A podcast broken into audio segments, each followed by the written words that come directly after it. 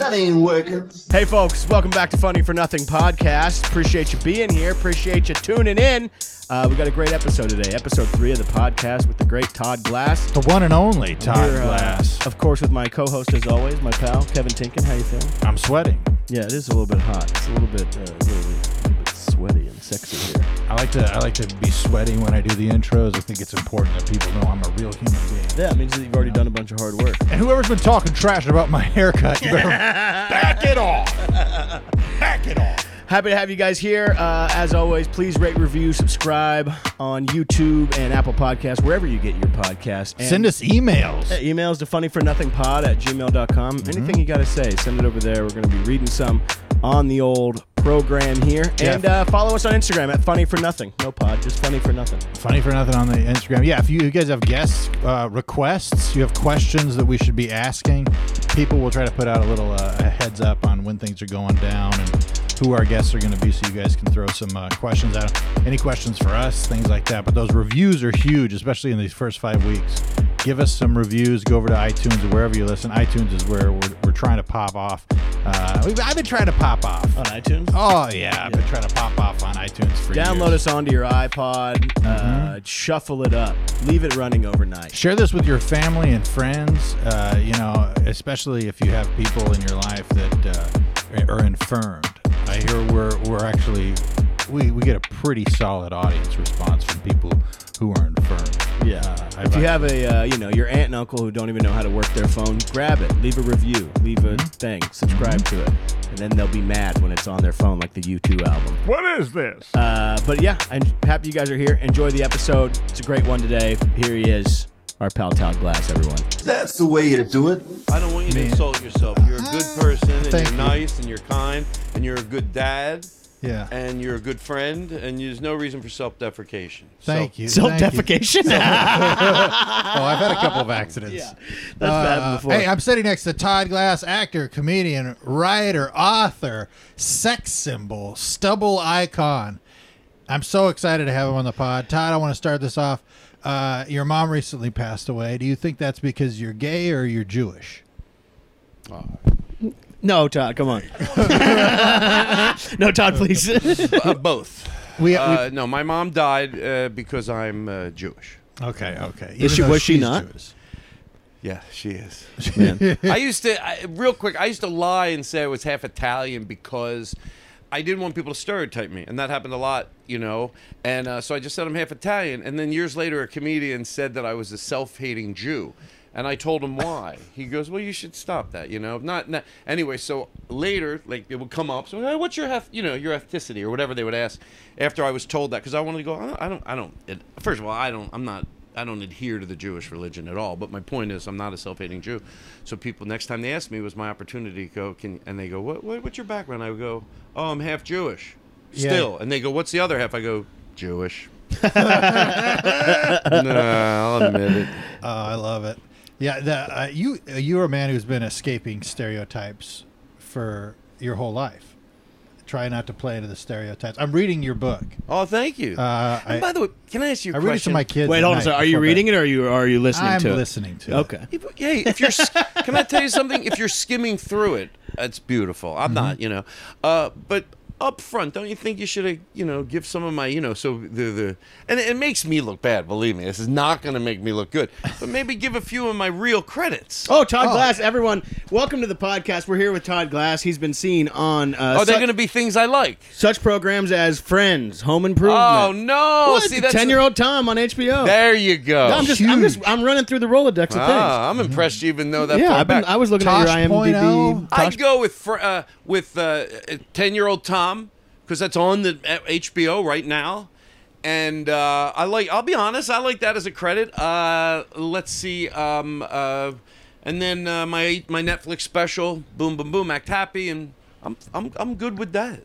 But what about No Home Improvement? No, Was that when? Was it a good? When you did that, were you excited at the time? I always hated auditioning. So when I got things, I got I, I'm not even joking. I would get bummed. I would be like, oh. And sometimes I was afraid I was going to get it. Mostly I didn't. So I don't want to make it sound like, oh, I thought I wouldn't be. No, mostly I never got anything. I hated the audition process. And that was just, just a, everything was bad because I had a stomach ache. It was like being back in high school when I had to do acting. Unless they let me be 100% ad lib. Yeah. On 10 year old Tom, I have a ball. That's just voice acting. Yeah. But yeah, acting gave me a. St- it really made me nervous. I'm not saying I don't think I could do a good job in the right situation, but on those where you had to get the line, oh, Yeah. just yeah. And Kevin uh, Seamy has have some uh, pretty intense meltdowns doing self tape auditions. Kevin's Kevin's been in the room for some real uh, laying face Oh, down on the floor type of uh, No, meltdown. I'm waiting for Bruce to do something successful, uh, so that I can I can uh, I can come back and be like, now you owe me, pal, because there. have- He, so so Bruce got an audition for SNL. He had to You do it. Yeah. He, he, he taped Cool. for SNL, and Maybe I should, you know, let him sit next to me. I'm trying to get on Home Improvement. uh, I know I got I was uh, I got an audition for LNS, uh, which is uh, the other. late night suckers. It was uh, mostly a, BT. When Yeah, did you yeah. audition for SNL? Uh, June. So is it, It was a live self- or did you submit? No, it's a, so there's like it's like three parts of it where it's like there's the tape and then there's the uh, in-person like showcase and then the audition. There, I just did the tape. You did and the they tape. didn't like it. And how long was it? Five five and a half minutes. I did three characters and two and a half minutes of stand-up. Did they give any? Do they give any feedback or nothing? They The only just way don't- you, the only way I found out I didn't get it is uh, my manager said that he was going to the showcase that night, right? and I, and You know I what? wasn't on. it. for what this is worth, for what this is worth, and I think it is worth something. Just you know, coming straight forward, not trying to sound like, oh, you never know. Maybe sometimes you don't get things. uh, Let's. I'll talk for myself, Yeah. but you'll get it. Um, sometimes you don't just get it because they didn't like what you did. You know, Yeah. and that's the case, and that's going to be. And they're not bringing you back, and they're not thinking about you. They didn't like it. Of course, that happens. But I bet this happens more than you think. And was the good side of when I did a pilot called Todd's Coma, we had to cast it. And this happened more than once. Some people know we just didn't like them, but, but there were a few people. Like, they probably didn't get a call and thought, "Oh, they didn't like me." And all we did was talk and try to find a place for this one girl. We're like, "What could we use her?" And she wasn't right for Oh, that. that's amazing. I think that happens more than you think, but they don't have time to call everybody. So sometimes I think you'd be surprised a few years later, you know, or they did like you and it was on the fence, and next time Well, you're. yeah, and then maybe somebody that saw it is doing another project, and they go, "Hey, that guy, we Right. need that guy Yeah. that did that thing." I think the only way to keep sanity about the entire thing is that most things are uh, indifference. Right. Like I think that there was. I imagine they saw it and they were like, eh, maybe I don't know. They That's a like, good- oh God, this is yeah, get him out of here. Right. Well, that's probably a good. That's why I tried to have realistic. I didn't want to make my story sound like Yeah. you know, like you need to be bullshitted. But I do think it's better. Your, yours is probably in the middle. Yeah, they weren't like this is horrible. They weren't doing a Yeah. I mean, I also wasn't doing. I didn't go up and do like an impression of Joe Biden. Like I did a character called Johnny Pornseed, which uh, instead of Johnny Appleseed, he's the guy who uh, w- ran around the country and spread porn in different parts of the woods and different parts of this. And then it kind of turned out he's like being interrogated and he's like trying to say that he's just a litter bug and he's not providing children with pornography. So I understand that they probably saw that one like, we can't. What the hell is What this guy? gonna What do is with this guy even doing? Yeah, but it was fun. I'm happy to be whatever you know. That's But- why I'm glad a show like I think you should leave is on because it's going to open up more than just being fucking you know shut the fuck up good. It's going to change the landscape of what people can do in sketch in a big fucking way. Yeah. No, I got to do an episode of that. It was awesome. But You- you I, did an episode of I did, yeah. But Which I did? Uh, the sitcom sketch. It's in the third episode of the new season, And and which which uh, the sitcom? What, what's the premise of it? uh, where he's yelling into the microphone uh, Oh, during shut the the sitcom fuck up. audience. I was on You- the cast of the sitcom. See, but I- I'm I didn't- envious of i i to me getting to do anything on that show, big Yeah. or small. I, it- they cut a lot of stuff, and it ended up being very small, but it was still awesome. I was, but still you weren't fucking on it. Yeah, and I Yeah. auditioned. Fi- Kevin helped me with a lot. I auditioned probably five or six things for that show. Didn't get anything I auditioned. Like kind of what you're saying.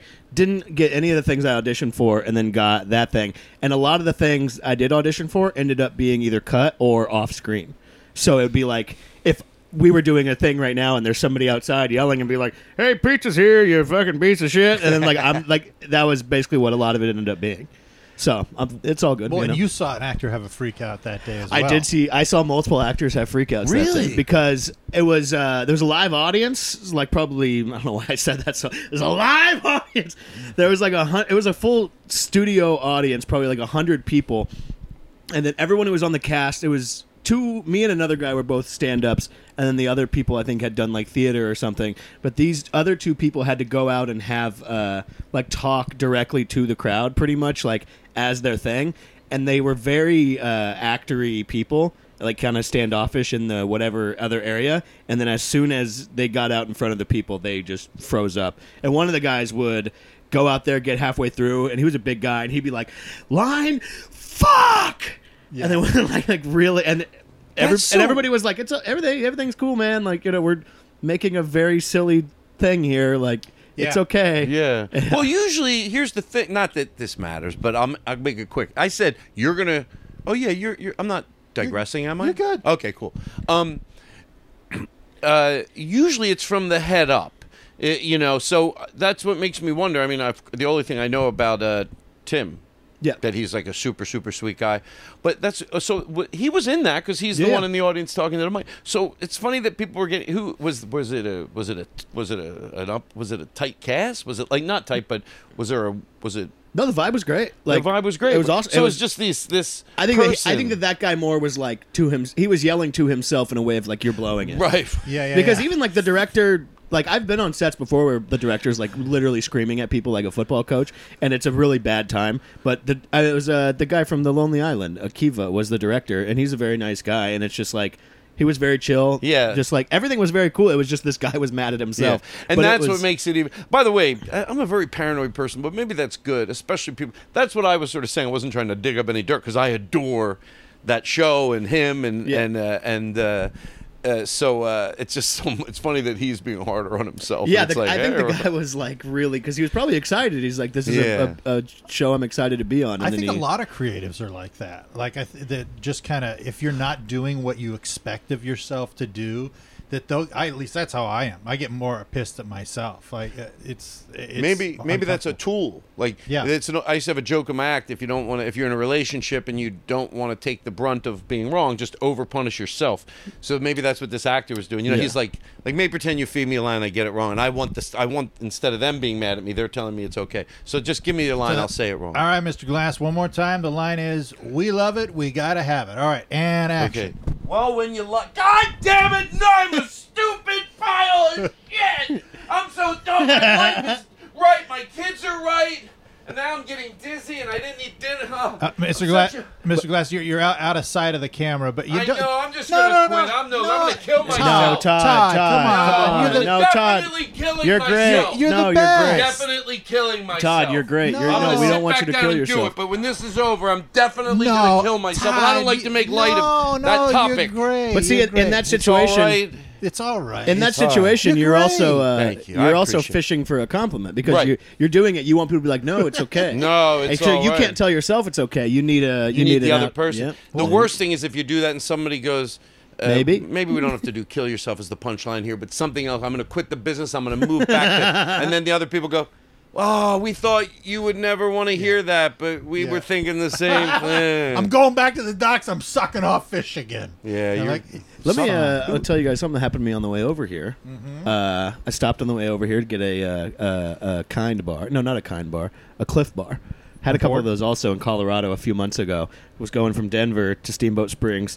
Uh, the nice, very funny uh, female comedian that I never met was opening for me. Who? And uh, her name is uh, Salma Zaki. Okay. Denver Hot comic who just moved to New York. Uh, very funny. But we're in the car, and I ate two of those, and then we're changing altitudes.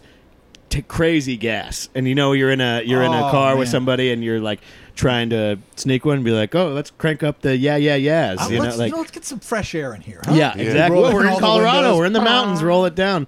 But uh, so I stopped there at the gas station, and I'm walking out, and there's people getting gas. At least one person saw me do this. My keys, I fumbled my keys, and I went to grab them out of the air, and I missed grabbing them, and uh, pretty much full force punched myself in the balls. and, and and I I reacted in a very much like a ow kind of way, and at least one person saw me attempt to grab my keys out of the air, and so really from far away it just looked like I was like doing S and M to myself, psycho. BDSM to fucking to myself at the gas station Yeah, on the way I- over. I have had uh, I mean, even recently, I've had a couple of those moments where, like, we when we were recording earlier, we were recording the intro earlier for this for this episode. Wow, very professional. Yeah, I know. Thank you. And uh, and and I'm, I Yeah, speaking of that, we already said the episode was great, so no pressure. Yeah, yeah, but we did say Oh, you, okay, cool. Yeah, yeah. We already know. did the you. intro before we recorded Okay, it. here Said we we, had, go. a, But we were- said we had a great time. Okay. we were recording the intro and uh, we flubbed something. And I'm like, fuck,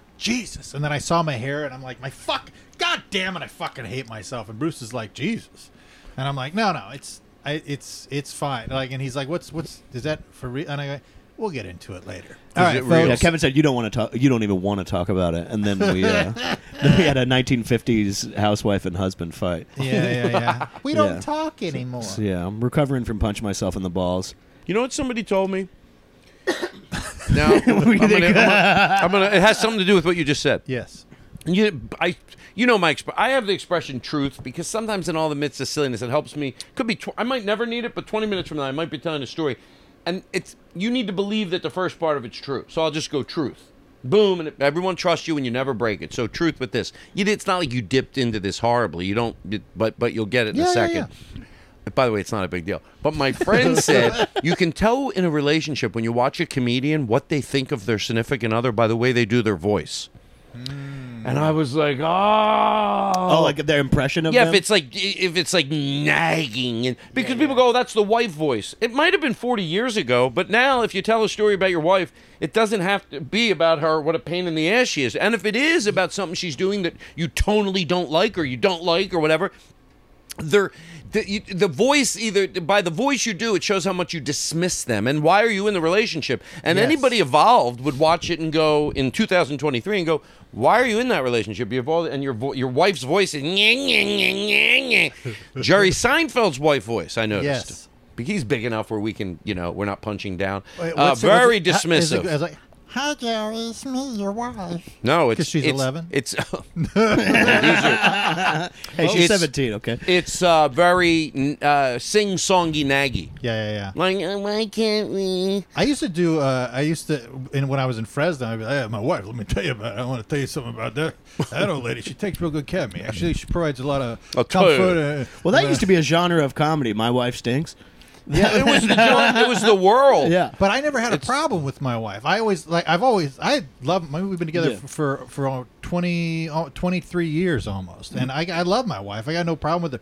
But when I would be around comics, and I would be like, "My wife, she's great. Gotta love her. Great lady, or whatever," and then they all look kind of like, "Where where is it?" That's When- why. That's when's why it coming?" Roseanne, I think, popped so big initially. Is that she was like maybe the fir- one of the first female comedians to be like my fucking fat husband, My dumb husband. Yeah, I think it was, she just flipped it on its ass. Were you in L.A. whenever Roseanne kind of first? Because I was like late No. mid '80s, late '80s. I was. Excuse me. I moved to LA in '90, gotcha. so uh, maybe a little before, but uh, I, I mean like months before. But um, Well, what were you two years old? I was two years old. Um, but uh, You But, uh, a, a, a baby, the I, stand-up comedian. I saw her on the Rodney Dangerfield special. Yeah. She was the one that that's where Oh, she that's got. right. Yeah. You know what? Wait, no, never mind. He wasn't. I thought I'd be able to tie this story together by saying that yesterday at the uh, gym, because I'm uh, in in ex- incredible shape, I had an incredible celebrity are. sighting. I actually, you might actually know this guy. I would like to hear. If not, uh, if you think you're at a gym and you're excited because you're like, that is a legendary buff comedian, and it makes me feel good that I'm in the gym and he's right over there because it means I'm on the right path. Who? Who would you think? Legendary buff comedian. Think, Legendary buff. Think uh, Colette Calls. Wait, collect calls. Colette Calls. One eight hundred C L L A C O C T. David Spade. No, legendary buff comedian. No, he's not a buff comedian. Well, I know he did those. Oh no, he did the credit card thing. Yeah, Wait, no. what? Call, Carrot Top? Carrot Top in the flesh yesterday. It made me so excited. I love Carrot Top. I saw him uh, a few years ago in Vegas. Fucking incredible. Me too. And I went with I went in to open for Dave there, Spade, and we went in a night early and we went and saw him. I've gone three times, and by the way, I never. uh, You know, I never. For a while, it just became the joke, which was and unfair. You know, I really, did, and I'm not him, so I could say it. It's not like him. He, I don't. But but it was like it just became. He represented everybody else that their failures, and he had nothing to do with their failures. And e- even if you don't like that style of comedy, I have no problem if someone goes, "Oh no, I, I, I'm not. I don't like prop humor at all." That's fine. But but it was him. It was just like the worst. You know. He was like the crowd work comedian of his time, or the TikTok comedian of his time. And, like and he that. never got. trope. He it wasn't even taking. They didn't even account for his actual jokes, his actual talent. Well, yeah, and it was just a trope. It was just more that he was doing well. And again, I'm not saying you have to like that style. There's there's a way Yeah. to me that you could say that's not my cup of tea, where I wouldn't be going, "Hey, leave him alone." But um, it was. It was like it didn't affect them. By that time, he wasn't even in clubs. Yeah. He was Yeah. not in clubs. I think '92 he might have been out of comedy clubs. Well, the stage isn't big enough for the trunks. Right. you gotta have a big stage. You gotta. I mean, I'd love to have him in here, but I mean, where's he gonna put all this stuff?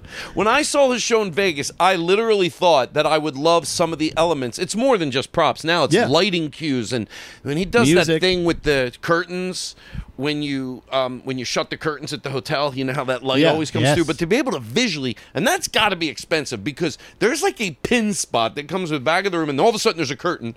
And he's laying, and then they go to close it, and then it's there. And then they close it again and put a chip on it, and sneaks out there. It's a funny visual. yes. We so whenever we went and saw him, we had a show that night at ten o'clock, and we went to his show at eight, and we had to leave just a tiny bit early, and it made me mad that I had to leave, but also leaving there, I had never been in a better mood and headspace to do comedy. Like I left there and I was so excited for my own show because I was like, oh fuck yeah, I get to go do comedy now, and I am like pumped up on whatever. I, I loved it too, and you know I s- smoke, so that's where I f- termed the phrase. Oh, it's I'm sure it's great if you don't smoke. The majority of the audience probably doesn't smoke that goes to see it, but for me it was high candy. It was so larger than Yes. life, Yeah. and it was so and you, Nonstop. and you know what else? Like I'd like to think I don't want to say oh you shouldn't judge comedy if the, if Carrot Top is not someone's cup of tea, but I say at least fairly judge it, and I think he falls into being a res- should be respected that your comedy whether it's political or social whatever if it's silly or if it's Yeah. crap it's has uh, authenticity Well, at some and his point, does have authenticity you know At some point, you have to almost disregard your own personal opinions and feelings about a comic if they're selling out rooms. you know what that i disagree with consistently. that You believe it do. or not yeah you can be i'm not saying someone shouldn't have to be able to say that he's not we, we shouldn't keep using uh, carrot top for an example because this is wider than that Well, actually, I talked to him yesterday. We're gonna bring, yeah, it. we're gonna I bring him in love right now. Hey, he would love what I just said was pure. I, I'm also don't want to make it sound like I'm like I I'm defend I'm saying because I like it and it's funny to me. Yes. But I think you can be selling out rooms. I mean, you know, I don't want to go right to Hitler, but he did pretty well getting everyone. Yeah. But you know As what I mean? as No, no, you and seats go. Sure, he's got some bad ideas, but have you seen the crowds? yeah. at least have it be because you know first of all yeah yeah but Or as far as Dice comed- Clay there are comedians that are selling out that i don't like what they do. It's Yeah. it's not usually going to be because they have a joke about the mall i don't like. It's usually social implications. Yes. but they could be and i don't have to go it sounds like i'm contradicting myself but i'm not. I'm just saying if i have a problem with someone i'll be able to express it what Mm-hmm. I don't like about that person, and because they're selling out rooms, you probably Yes. agree with that too. You I might- do. I 100% Right. agree with You it. can still- But I there are so many times where comics everybody talks shit about every, you know, especially comics that are doing well, to where I will be like, well, he's doing something right because the guy's been selling out rooms. I don't agree with that. you know, forever. He no, they they're doing something right. If you're if you're in other words, hey, by the way, this is just my opinion too. So I want to. I'm not like saying this is the way it is. you said you would agree with me on everything. Yeah, we had agreement for for the podcast. You know what? For what it's Nah. worth, people watch these podcasts, and if you don't make yourself clear, somebody thinks you have a stance that you don't. And if they thought I had a stance that you couldn't, here, maybe I'll say it this way. Look, I'm not saying you could argue the numbers. If somebody goes, "Oh, that comedian they don't like," and they're not even doing, they're touring around the country bombing. No, that they can't say because they're not. They're selling tickets. But you can creatively disagree with what someone says, even if they're selling out 10,000 seats all over the place. Oh, 100%. but but but some people would say now you sound like you're arguing with your because you said they must be doing something right. Yes, right to put people in your seats. Yes. But most people that are complaining about a comedian aren't complaining about the amount of people they put in seats. They're complaining about a, a joke they told or an Sure, sure. issue they had. So when they go, you Yeah. might be doing something right. You can say, yeah, they are doing something right because look, they're selling out three thousand Yes. seats. And now I would like to talk about what they do. Right. So that you can do both. You can. Well, you know, Cosby does a lot of things right. He, You know, but he does some a few things wrong. One major Yeah, thing. one major One major thing. There's It's maybe the biggest thing. uh, you know what? I I'll, let me, ju- I'll, and then I'll shut the fuck up on this thing. I promise. I always think You're about to come up on your word limit for that the it's podcast. it's, it's important. Yes, sometimes you, you know you shouldn't let judging someone else get in the way. Like you shouldn't let it turn into your bitterness. But Yes. I think there is a time that you know, when people go, oh, they're just jealous, they're just jealous. I think what's important to pay attention to is sometimes a comedian is getting made fun of deservingly. Yes. It's also important to know when it's not. But the reason it's important to know when that comedian might be getting a lot of shit from somebody, or a lot of the comedians or in the comedy community, they don't respect them, it's important to know when it's real because it helps you be a better comedian. If, if there's some paths to, you know, you see they're all making fun of a comedian and it doesn't end up doing that comedian good in the long run. Because a lot of comedians that have been made fun of over the years, a lot of them aren't doing comedy sometimes 10 years later. Yeah. Because what they were doing, it, it didn't even help them actually in the long run. You know, Yeah, so they're it was a f- moment in time. yeah, and authenticity is sometimes what it is. But yeah, I don't. I think sometimes comedians make fun of comedians, and it's deserving. Yeah, it's yeah. deserving, and I think that's important to know too. It's not all because some people write it off. They go like, they'll someone will make fun of them. They go, "You're just jealous." No, don't don't go right to that because sometimes it is jealousy. Well, I some will give you, but it's not always jealousy. Yeah. like I hear, especially like with a guy like Carrot Top, where comics, oh, ah, he's a fucking hack. He's not funny, and I'm like, well, a lot of people apparently think he's pretty funny. Yeah. you know, that's something. I went to the show. I loved the deal. it. Yeah, Yeah, you like I was there. It's So- on a, I just very large picture. Seeing him in the same gym I go to made me feel good because I was like, "Fuck yeah, buff comedian gets it." It would be like if I saw you at like you know fucking light light bulbs unlimited or Light something. bulb- There is a- yeah, You know If I there is a Light yeah, Bulbs yeah, yeah. Unlimited? Yeah, On I'm- Beverly Beverly Drive. yeah, it's. Beverly. I think it's in the same uh, complex across from my Dude, gym, right by that- Swingers. That would be hilarious. If I saw Todd there, I'd be like, "Holy shit! I'm doing the right thing. I'm on the right path. I'm bu- buying Todd. light bulbs. Todd knows about lighting and about you know ambiance in general. If there was, I feel good. Look at this right here. There's all I kinds bought of those beautiful. there. Yeah. Beautiful. Yeah, if, if there am I was a creative enough uh, a commercial director who knew your your obsession with ambiance and, and the, the perfect room to put together a good commercial for Lights Unlimited. Oh, if, if Light Bulbs Unlimited had a fucking brain in I've their had head, glass, they would I have, know light yeah, they would have you as their spokesperson. it's funny like you don't really go like i love you know amazon because you know when's the last time you went to staples to buy a ream of paper you should never have to Yeah. and now we don't but some things when i like i wanted those bulbs i'm like do they have colored bulbs that dim or do they have those so i'll just go to light bulbs Unlimited. yeah, I love a store like And that. cut. Every time I see a Yeah, right, store that's the ad. like yeah, like Light Bulbs Unlimited or like a store that is so specific like that because LA is like seemingly has a lot of those very specific stores like Light Bulbs Unlimited or like the, a lot of frame stores where it's just picture frame. It's like those different things. Welcome always, to the Wooden Dowel Warehouse. Yeah, it always makes me laugh because it's like.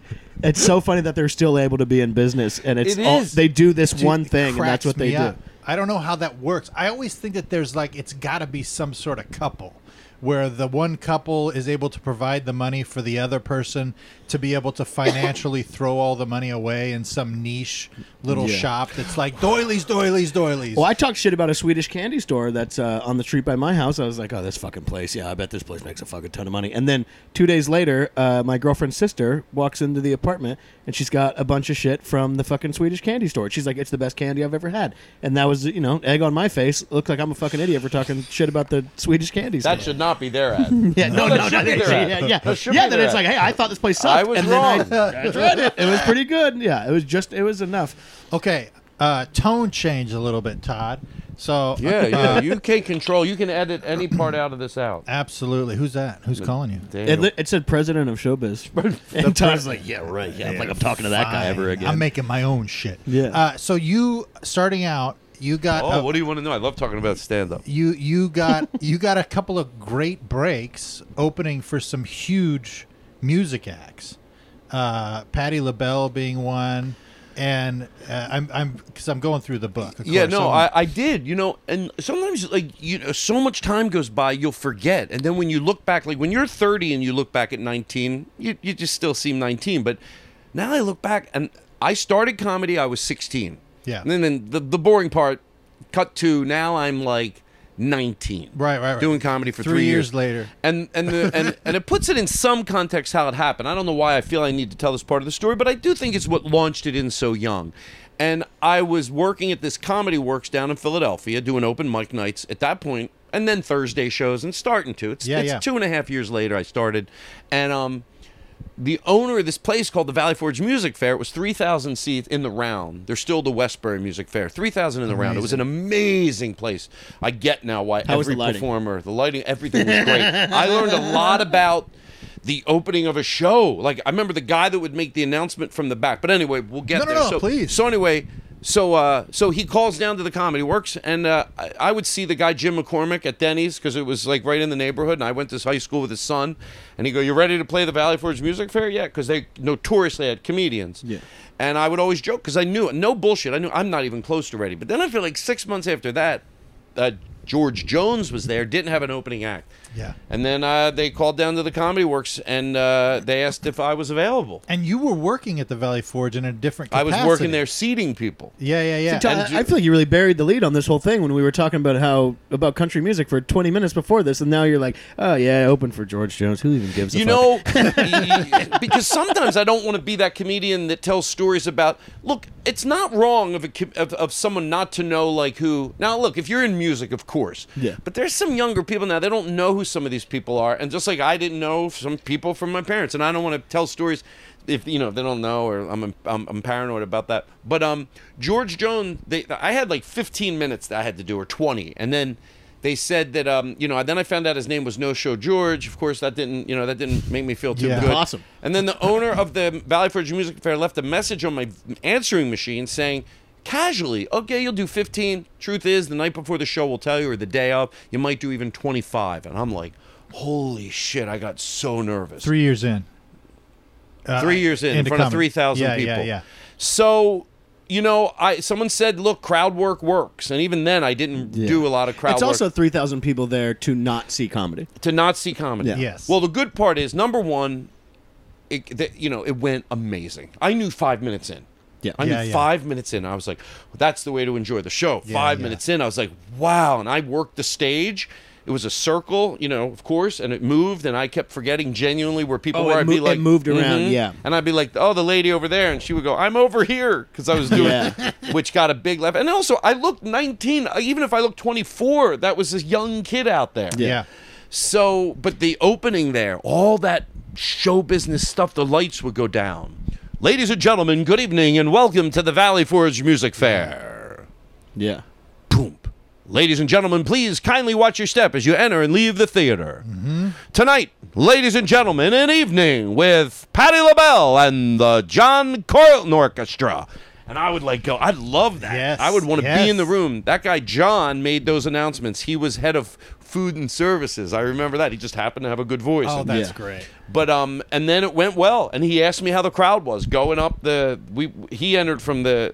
Uh, you could enter through the crowd or the under tunnel. in, a, in a room in yeah, the yeah, round, yeah. and he entered, and he was there, and he came up to me. I tell you the truth, I probably wasn't nervous because I really didn't know who Yeah. George Jones Of course. was, Which is good. and I Yeah. was friendly. He go, I go, but but but I said this because I knew he was somebody. He goes, he goes, how's the crowd? I go, you don't care. You still care how the crowd is? He goes, you always care how the crowd is. You'll never not care. Yeah. Which now, fucking years later, Yeah. You know, I almost said how many.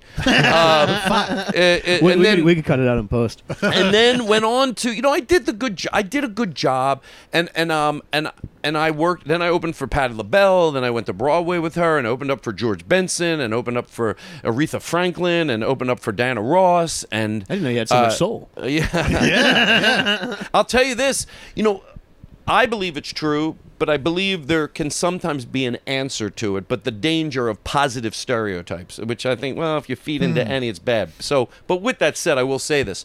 Um, predominantly black audiences uh, w- w- were fucking amazing. That's if they I- when I liked started you. comedy, that's what I had. There was really no other option. That's what I had to do for probably the first six months. Yeah. and they were i got spoiled because they were like they were like me when i laugh i have to i get that i do get the get up and have to repeat it I get it. I get it. I'm, Yes. I'm that way when I watch. I think you should leave. I have to pause it and Yeah. So, but those audiences were great, and um, and I did that for a long time. Luther Vandross. I mean, just a lot of. Why uh, do you think Martin and- Luther King? And I Martin think- Luther King? I just threw anybody in there. Obama. Uh, why do you think the obvious answer is you're great and you're easy to be around? But if why do you think that you were opening for these huge, predominantly like soul bands? You know, I, I think that might have just been a coincidence. I did my job. I am pleasant. I like to think I'm pleasant to be around. I'm professional. Even then, I never showed up Mm-hmm. He's late. I never delusional, went a folks. second over my time. I'm delusional. Losing it. but I don't know. I think it probably had to do with that. And uh, but it was the Patti LaBelle thing. I knew was amazing when it was going down. I didn't have to be like years later. That was Yeah. just absurd. But all of those things come from they ask you to do it once, it goes well, and they're like, "Hey, how about this next one? How about this next one? How about this Yeah. next one?" And I imagine the other people, there's probably a you know management person or whatever, be like, "Hey, I need a comedian, uh, a young soul brother from Philadelphia," and they're like, "I got just the guy. It's Todd Glass." That kind of thing. It, it might have yeah traveled because they're all you know they're Yeah. all all the musicians Yeah. are friends and I'm sure they all talk and I did the job and I was, I was you know I don't know Patti LaBelle was like you know always so nice to me like taking uh, me and my brothers and it was it was uh, it was I'm glad I did it and by the way from her what I learned I didn't my manager the owner of the comedy club that he got me this one he got me they didn't call for me they called for another opening act he got me this Steve Young and he got me this date. He got me the month on Broadway with Patti LaBelle. And when I saw the, t- I didn't know who she was. And my manager said, "Watch her. She's on the Tonight Show tonight. She just come back Amazing. with new attitude." I watched the Tonight Show like I was told to do, and I knew she was somebody. You know, I knew that she was somebody, and I could tell. And she and uh, and uh, she, her show was. I mean, she would fucking tear the fucking shit up. I bet. Every goddamn night. Her worst show, and I'm only saying that to say it this way, her worst show was fucking great. And then maybe uh, she and I, it wasn't stand up, but it l- Yeah. learned me to have a high respect for every one of her shows. She would shred the fuck out of it every 110%. goddamn night. Yeah. Have That's you seen? Did you once you stopped? Uh, per, like opening for her, did you ever like see her randomly? Years That's later a anything? really good question. Only once, and she couldn't have been sweeter. I thought you were gonna say she didn't remember. She didn't remember me. I I think thought you she, saying she couldn't even remember my fucking face. It was. I, I think she would. Uh, I think I know she would remember me. I Yeah. do know enough now because, you know, you're in the business long enough. I'm nowhere near as big as her, of course, but still, people say, "Do you remember me?" And they had you to their house for dinner. That Yeah. you met. You go, "Of course I remember Comedy's- you." Comedy. I mean, probably in her world too, but comedy is very hard because there's so much constant like meeting a person who you will never see again, and so Yeah. you're kind of constantly and it, it feels like their shit is constantly in and out, and it makes me feel bad. To the, I think everybody learns that eventually is that you stop saying "nice to meet you" or "nice to," so it's kind of just like I, I good to you know, Right. Like Fraser Smith is great at that. Is great at the hey, no matter who it is, hey, bro. great to see you, Great pal. to Hey, see you, yeah, of course, like that kind of thing. And it's, so that's a good thing to learn how to drop. Nice to meet you because yeah, because and it's it's really hard. Great to see you. That's she what he was always in like a situation at a at a at a, sh- at a music sh- at a music thing that I went to with a friend and and then I didn't even know she was going to be there and I saw her coming down and I did that thing. I went pardon me ma'am. Like I was ballsy enough to do that. I went pardon me and she went oh my dear and she took both of her hands in my face. Yeah. and she went you something sweet something and I was like overly now let her go do her thing. That's all I that's all I needed. And um but yeah that was that was uh something that It's was something. amazing. Well, and I'll ask this question. This is more for me uh, than anything. So you you have these big openings. Was there ever because the the class of comics that you came up with went into the fucking stratosphere at some point? Was there ever uh, a point after you're opening for these huge acts, you're going on the road, you're making a good chunk of money, I imagine, and where there was a lull in in things?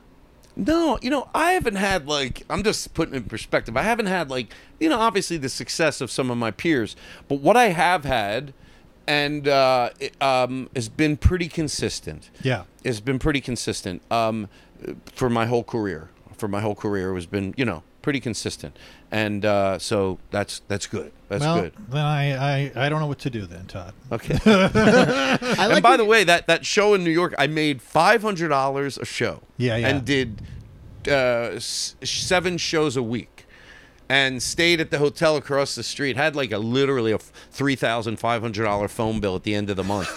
I had no idea, but luckily I made enough money. It was a lot of money. Were you on the party line? No, no, no, no, no. I didn't even admit to at what party line I would have wanted to be on. that. At 19, making 500 a show. Uh, yeah, I was 19 then. It's funny Amazing. because the rate really hasn't changed.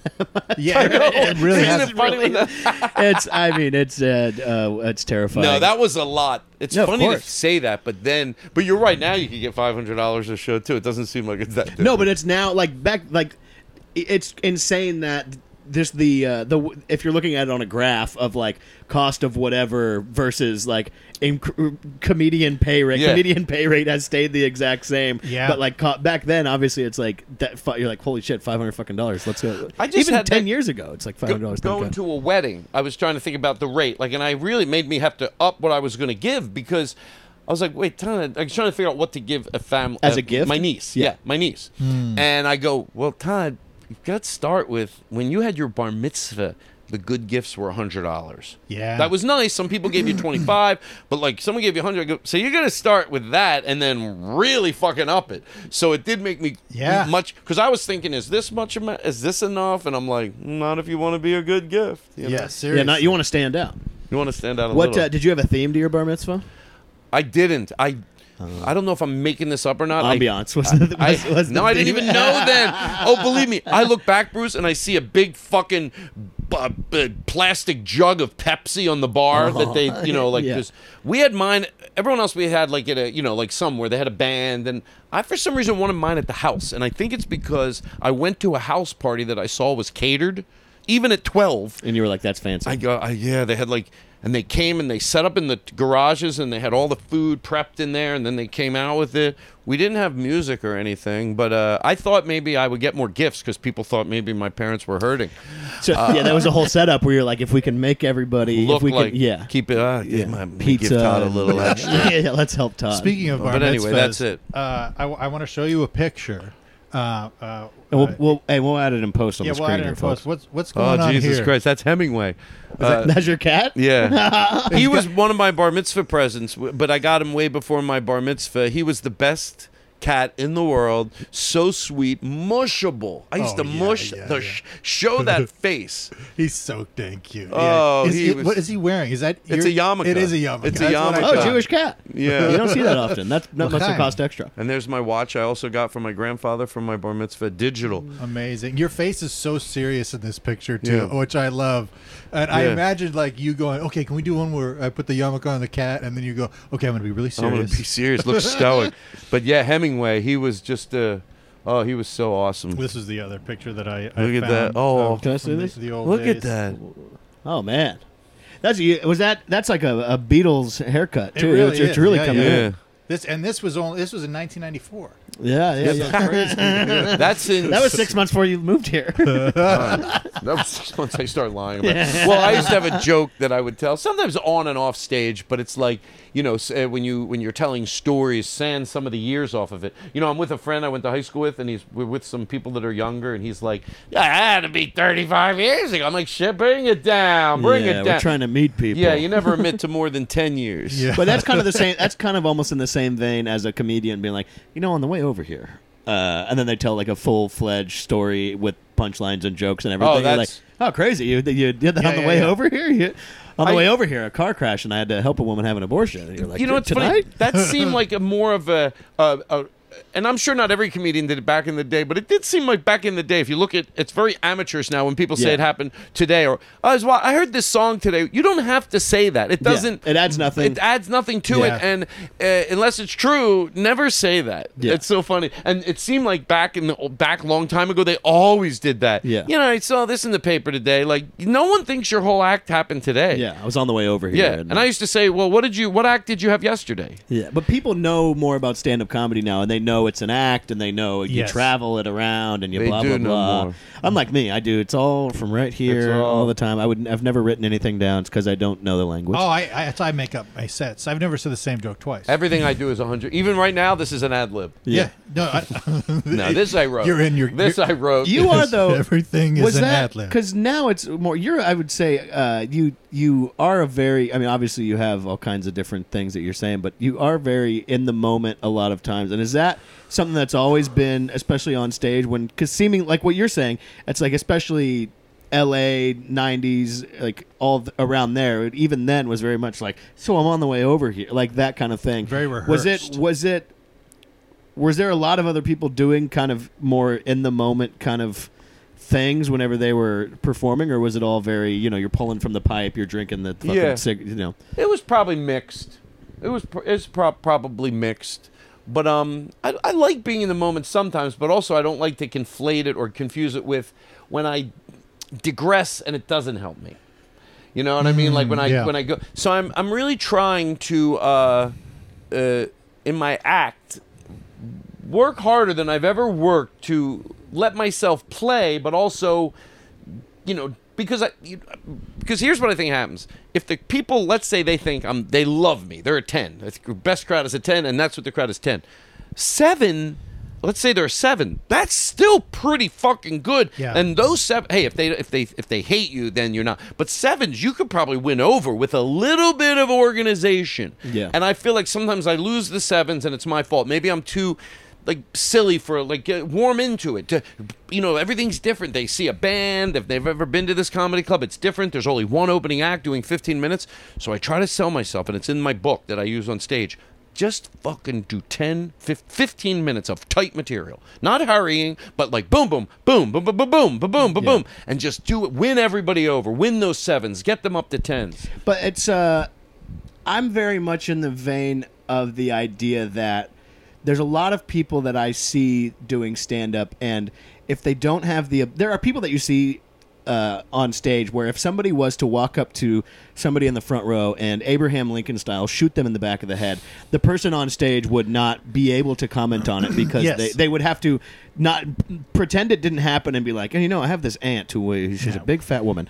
You know what? I'm glad you shifted that because now I know exactly what you mean. Yeah. And the answer is, yeah, even if I'm sticking to my joke, I'll never do it the same way. Yeah. Every single time. Hey, there might be a few that are 90% too, Yeah. but overwhelmingly every single time it's and that I don't mind. That Yeah. I like. That that I'm just like if I'm telling it and one part gets a big laugh, I'll expand on that a little more. If it doesn't, I'll move to the next thing. but it's also like if like that person because at the end of the it's very like stand-up comedy it's great you know whatever but it's also like uh, it has to be entertaining as well as good and clever and whatever else so it's like Keep it you down. You have to be a yeah you're shifting around over there we're me and Todd are trying to have a conversation I apologize. uh, but they're they're if you're not entertaining as well as like you know you have these fully formed things but you're also have to the audience has to want to look at you kind of thing and they Yeah. can't they have to not want to take their eyes off of you because they should feel in the moment and you can be in the moment without being like oh today oh boy let me tell you That today." well said. Well said. Yeah. yeah. well said. I'm surprised. Well, never mind. I was going to mention somebody uh, that uh, that I noticed sticks pretty close to their notes, you know, but I would never know it if I didn't see the notes, and then I Yeah. would never know it, which is pretty cool. You know, it seems very, very conversational on stage, but they're pretty close to their notes, and I bet they're not the only comedian. Uh, but I, yeah, I like. I can't do it the same way every time, and I don't think it's a better way. I just think it's my way because I have. I'm. bo- I'm proud if I could add, you know, shift, but still at least be doing the joke. I, what I don't want to do is go. Well, what's that over there? Make you talk about something that I don't need to talk about for 30 minutes because they're Yeah. a good crowd. Does that I'll, make I'll, I'll when I when I go on the road with with Pepitone, I'll see him meticulously. Uh, yeah, Edward Pepperoni. Edward Pepperoni Pepitone. That's right. Uh, I will see him meticulously for 20, 30 minutes before a show. Right at his set, he's going through a very, and I, I'll I'll check it out, you know, because I love, you know, I'm obsessed with the guy. I love I love seeing what he's doing, and he'll go up on stage, say none of it. And just go. It'll be an amazing show, but that whole set list, it'll be completely abandoned except for a few chunks, and it always cracks me up. But he's always prepared. He's always ready in case he doesn't go into that ad lib. Yeah, know, you thing. can't go off. The uh, expression I have is you can't go off the beaten path unless you have a beaten path. Now you hate Eddie, right? You guys I had don't beef know. Yeah, forever. now look into that camera and say what you really I hate Eddie Pepitone. oh, that's a guy that does it for me, man. Just like it's art. Seeing him Yes. is, it's like seeing art. I think he he needs to do exactly what I swear to God. I'm like getting ready. I'm trying to do my act. You know, as we, we maybe you could put a clip of it in here. I would love to. Mr. Todd Glass.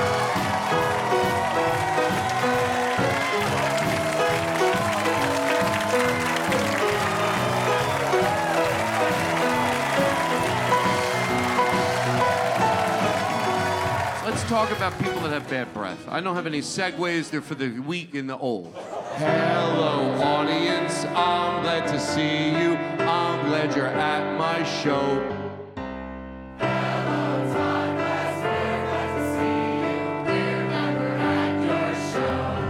What is your name, sir?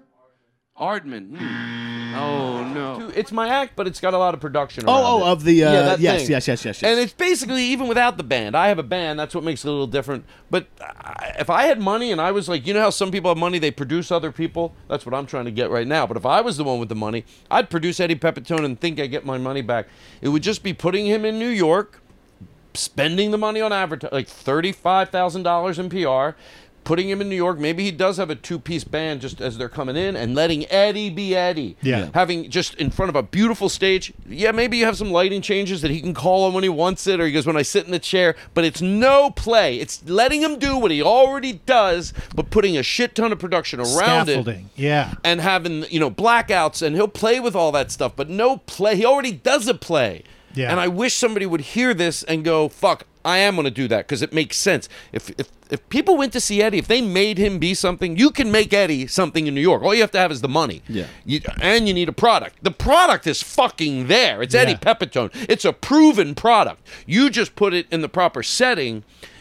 It's going to get rave reviews. Speaking of money, he's so he's. I hope wallet, that helps him. His wallet. Oh, it definitely will. we're No, live it streaming. won't. We're Uh, live streaming to him right now. Yeah, Thank no, you. His wallet On has an got to iPad. be this thick. No joke. No joke. Like four inches, four or five inches. So he he comes into the the parking lot. Are full of money or business cards? What do you- Who knows?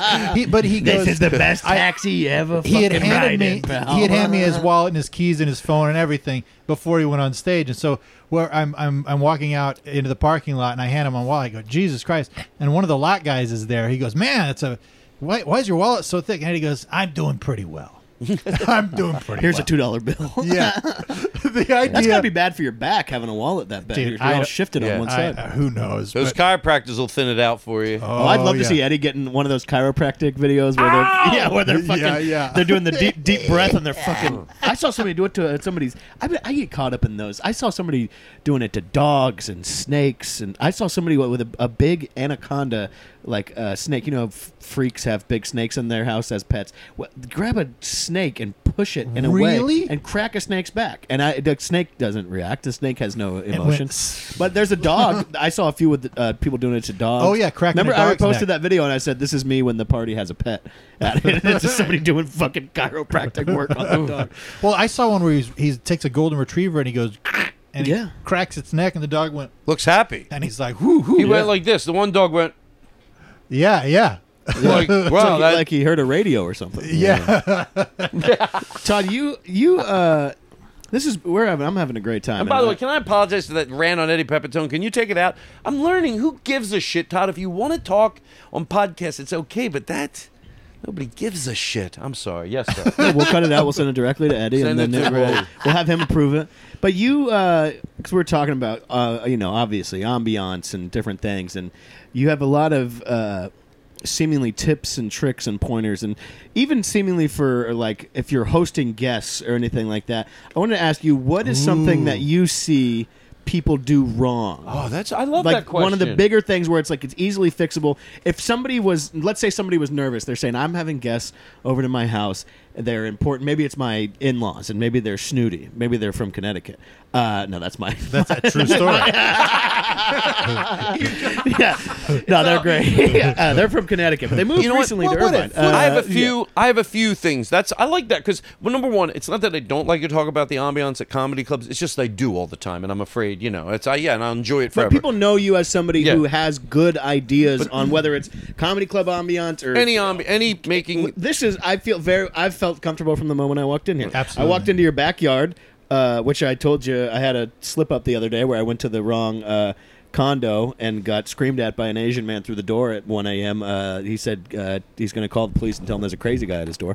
and uh, but you seemingly have a lot of uh, ideas on how things and I don't want this to sound rude at all, but you have an idea on how things are supposed to be, and it seems like it makes you not quite angry, but it, almost disappointed when somebody does it wrong. so if you, Oh, were, wow. if somebody was entertaining guests at their place, and they were like, "What are some easy things I could do to make this?" I'll better?" give you a few. One, I'll start, but I'm I'm being serious. But I'll start with this. But it's it's the it's uh, just an overwhelming thing that most people don't do. And by the way, most things that make people come through like the way you're asking it that they they they just don't pay attention to the things that they don't like other places.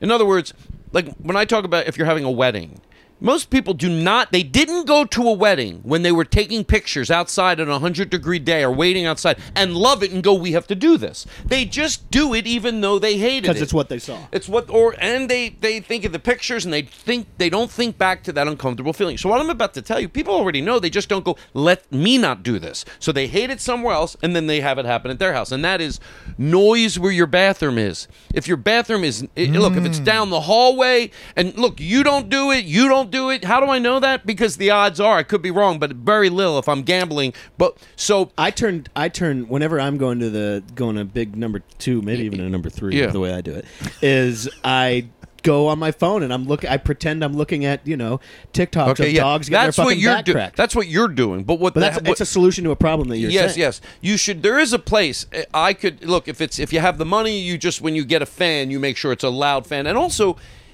there's two i'll go long on this actually but i'll but i'll also tighten it up if if you're building a house or you have money and it's your house and you're putting a fan in get a fan that really moves air bathrooms only smell because Yes. the, because most people all people even at the gym when i smell the bathrooms over there i go they just smell because they didn't put in a 500 600 dollar exhaust fan over the toilets. That Yep. you hold a piece.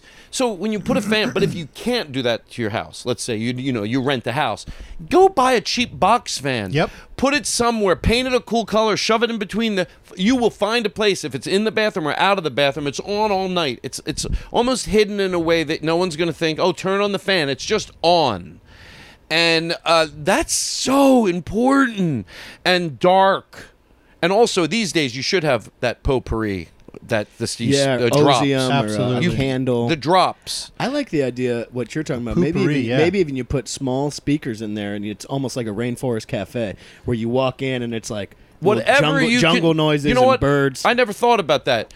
That's that's actually another really good point. If you have a shelf in there, you could put the jungle noise in the rain, and that's probably easier than a box fan. So you know what? You just ca- gave ca- you just I- you brought it up in the 21st century. I have a. Bluetooth speaker, and I Put it in there with, uh, I- but you're right. Not loud music. It's- Pornography. no, the Loud uh, what you pornography. said, the rainforest was perfect. A little, some noise, some rain, just some white noise that people aren't petrified.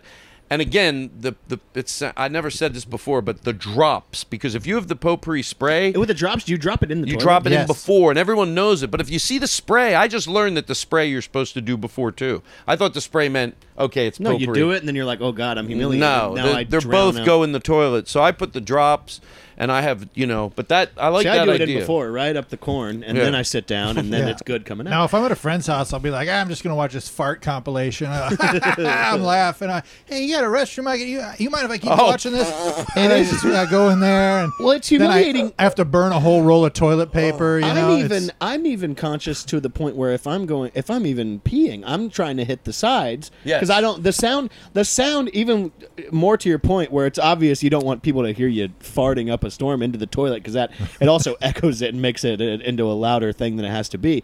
But even the the sound of anytime I don't even want to know that much about anybody. so anytime that I hear a person, even if I my, it's my own pee. father, and you're hearing pee hit the water, it's it's it's awful. You picture him touching his penis. Yeah, oh, touching yeah. him. Yeah. But uh, you have boy, made do- me boy, paranoid about that because I never even thought about that before, and you told me that once, probably a year ago. That you had a strong stream? No, that you're like, I hate it.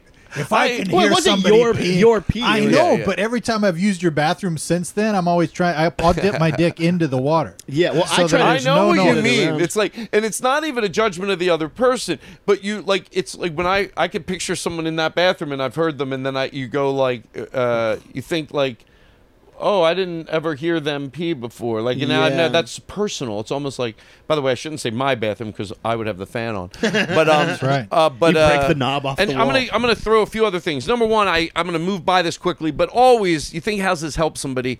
May- Maybe they don't know it does, but like darken it. If you have your bathroom, darken it also. Every light in the house. Most people their lights are too bright. They have Yeah. no idea. But here I'm gonna give you one with that quick with that one. bathroom light thing, uh, my girlfriend will make fun of me because if it's daytime, I will turn keep the lights off in the bathroom if I'm taking even I'm going to the bathroom if I'm showering because it's nice. It's a relaxing amount of light. And if it's you know that's coming through the window, you're showering. There's perfectly enough light already. And if you turn on that fluorescent light, it's harsh and it's everything else. Yeah, unless We're you have so dimmers. different, you and I, Tom. Yeah. Tom. Tom. Tom. That's all right. I don't go after low hanging fruit. You messed up my name by accident. You know what my name is. Yeah. Do the same for me if that happens later. Absolutely. Okay. You both hear me. Um, I'm. I think this is a good one, and it's more specifically for dinners. Now, look, if you know how to present dinner and take things out of the oven and do all that, then then do it. I'm I'm saying if you're nervous already, this is tips almost from my uh, some of them from my friend's mom. Uh, have things that can be served room temperature. In other words, of course, a salad if it's that type of salad, but there's also dishes like a green bean dish with a garlic in it, but it's room temperature. That is will buy you so much. Sometimes you can have almost everything but the main dish a room temperature dish or one. Also bread. I'm not saying taking garlic bread out of the oven is going to end all, but if you're already nervous, it's one less thing to do that the sides are on the table even as they get there. The bread is on the table. All that stuff. And one more thing for Thanksgiving, she, my friend's mom used to say, Tari, she still says it, you can get away with a lot of wiggle room if if if maybe something ends up being room temperature that shouldn't be. Like maybe the turkey or you're nervous the stuffing and you're sweating and you're trying to keep it all hot.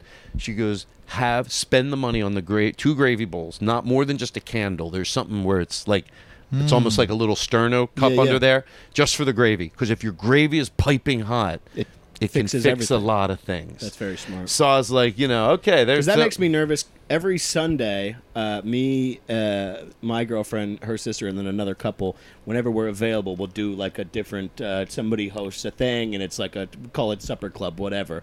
But when it's my turn to do it, I'm. That's my biggest concern is trying to play the fucking drums with all the different things that you're making to keep them all at the same. It's a fucking- lot. Yeah, it's a nightmare. I have to have it done. I bought when I used to have more people over for dinner. I actually ended up buying two chafing dishes because that's the only way I could do it and, and breathe. It the food was in there, it was lit, and it was just you had two of them, and it would have all the food in there that wasn't room temperature, and uh, and also I can't. Uh, you could hit me over the head when you, but I I think these are helpful. That's why I, I am excited to Yeah, give yeah, them. I know. I It- think they're it is, tangible. It is very, very it's tangible. Because there's stuff that I hear all the time, and I'll hear it at a random place, and it's literally something that sticks with me forever. And some I'll even forget where I heard it. But like, no, now I got to do it like that because I heard somebody else say.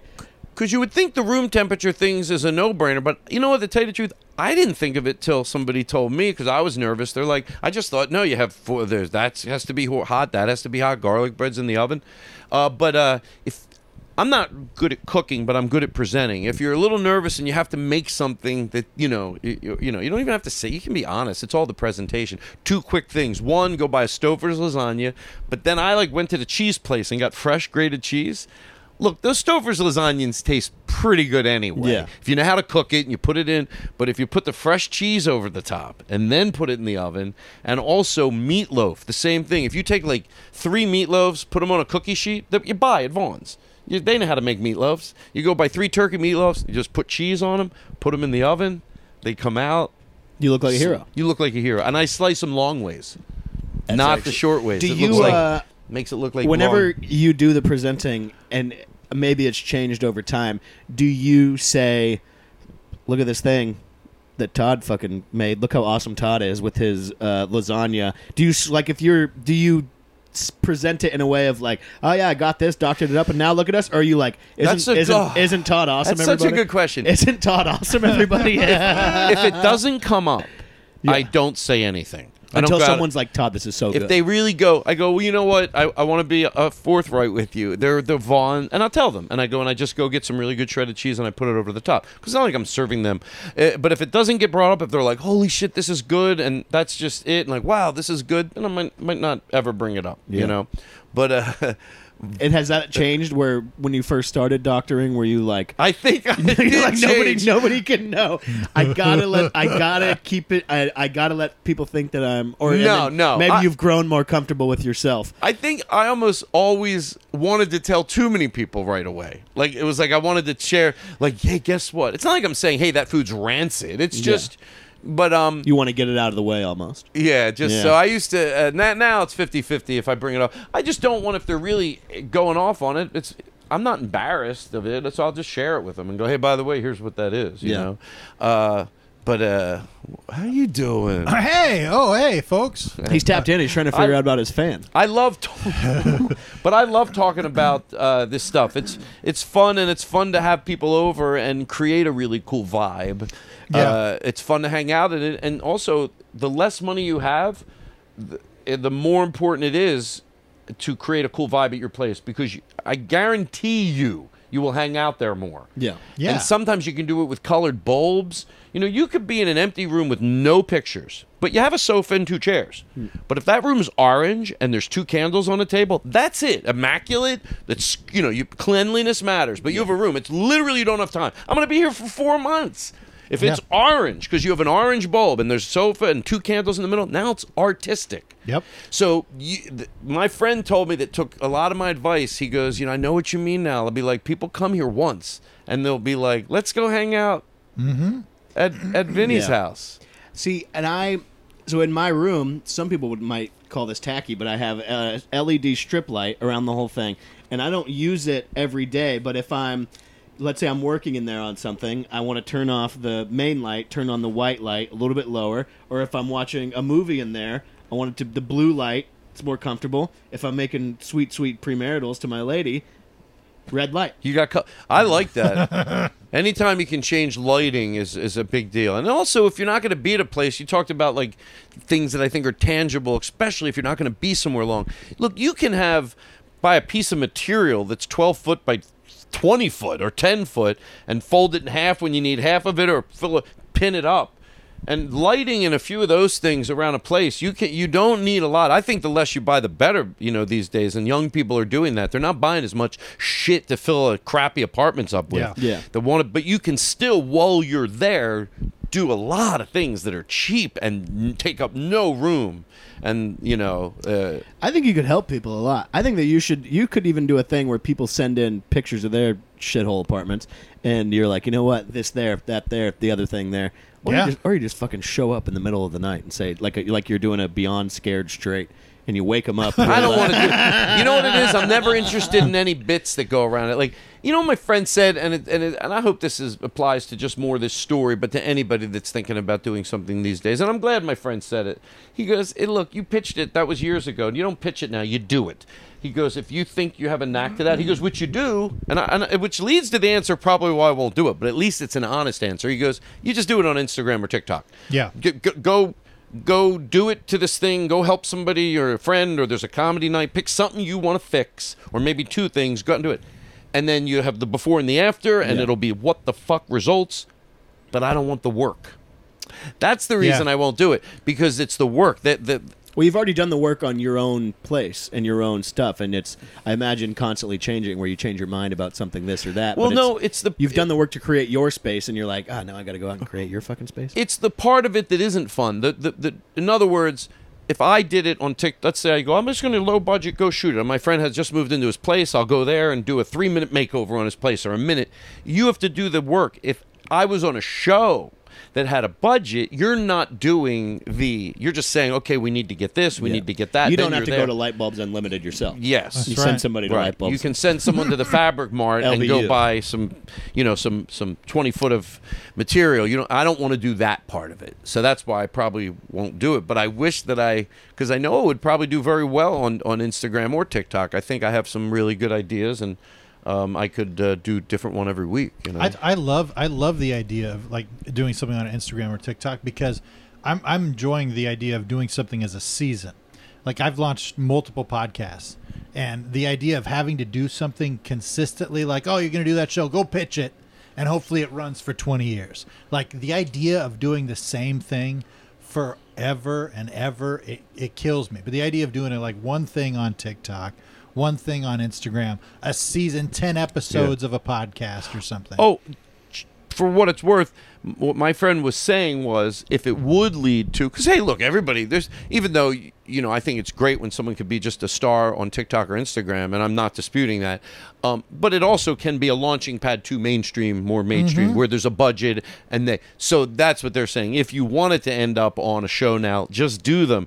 That that way your manager just says, "Hey, go look at his Instagram account, go look at his TikTok account," and they figure you out. It's a little more work that way, but it's certainly the way to express who you are without having to, you know, go pitch your go go have six things that explain who you are. That are some are a minute, some are two, one's thirty seconds. I'm gonna, you know, whatever. That's what he was sort of saying. It's also even kind of the same thing where it's like now to get booked on shows, if you're like hitting somebody up, hey, I want to do your stand up show, it seems um, counterintuitive to be like you're messaging somebody on Instagram and you're like, hey, I want to do your show. Here's this is what I do. This is here's a video thing where really you'd be like, hey, I want to do your show. They can click on that. You go and then they could be like, oh, there here's. Rather than like here's a five minute video, here's a fucking million one minute things of me talking about some guy's hat. You know, that's Right, right.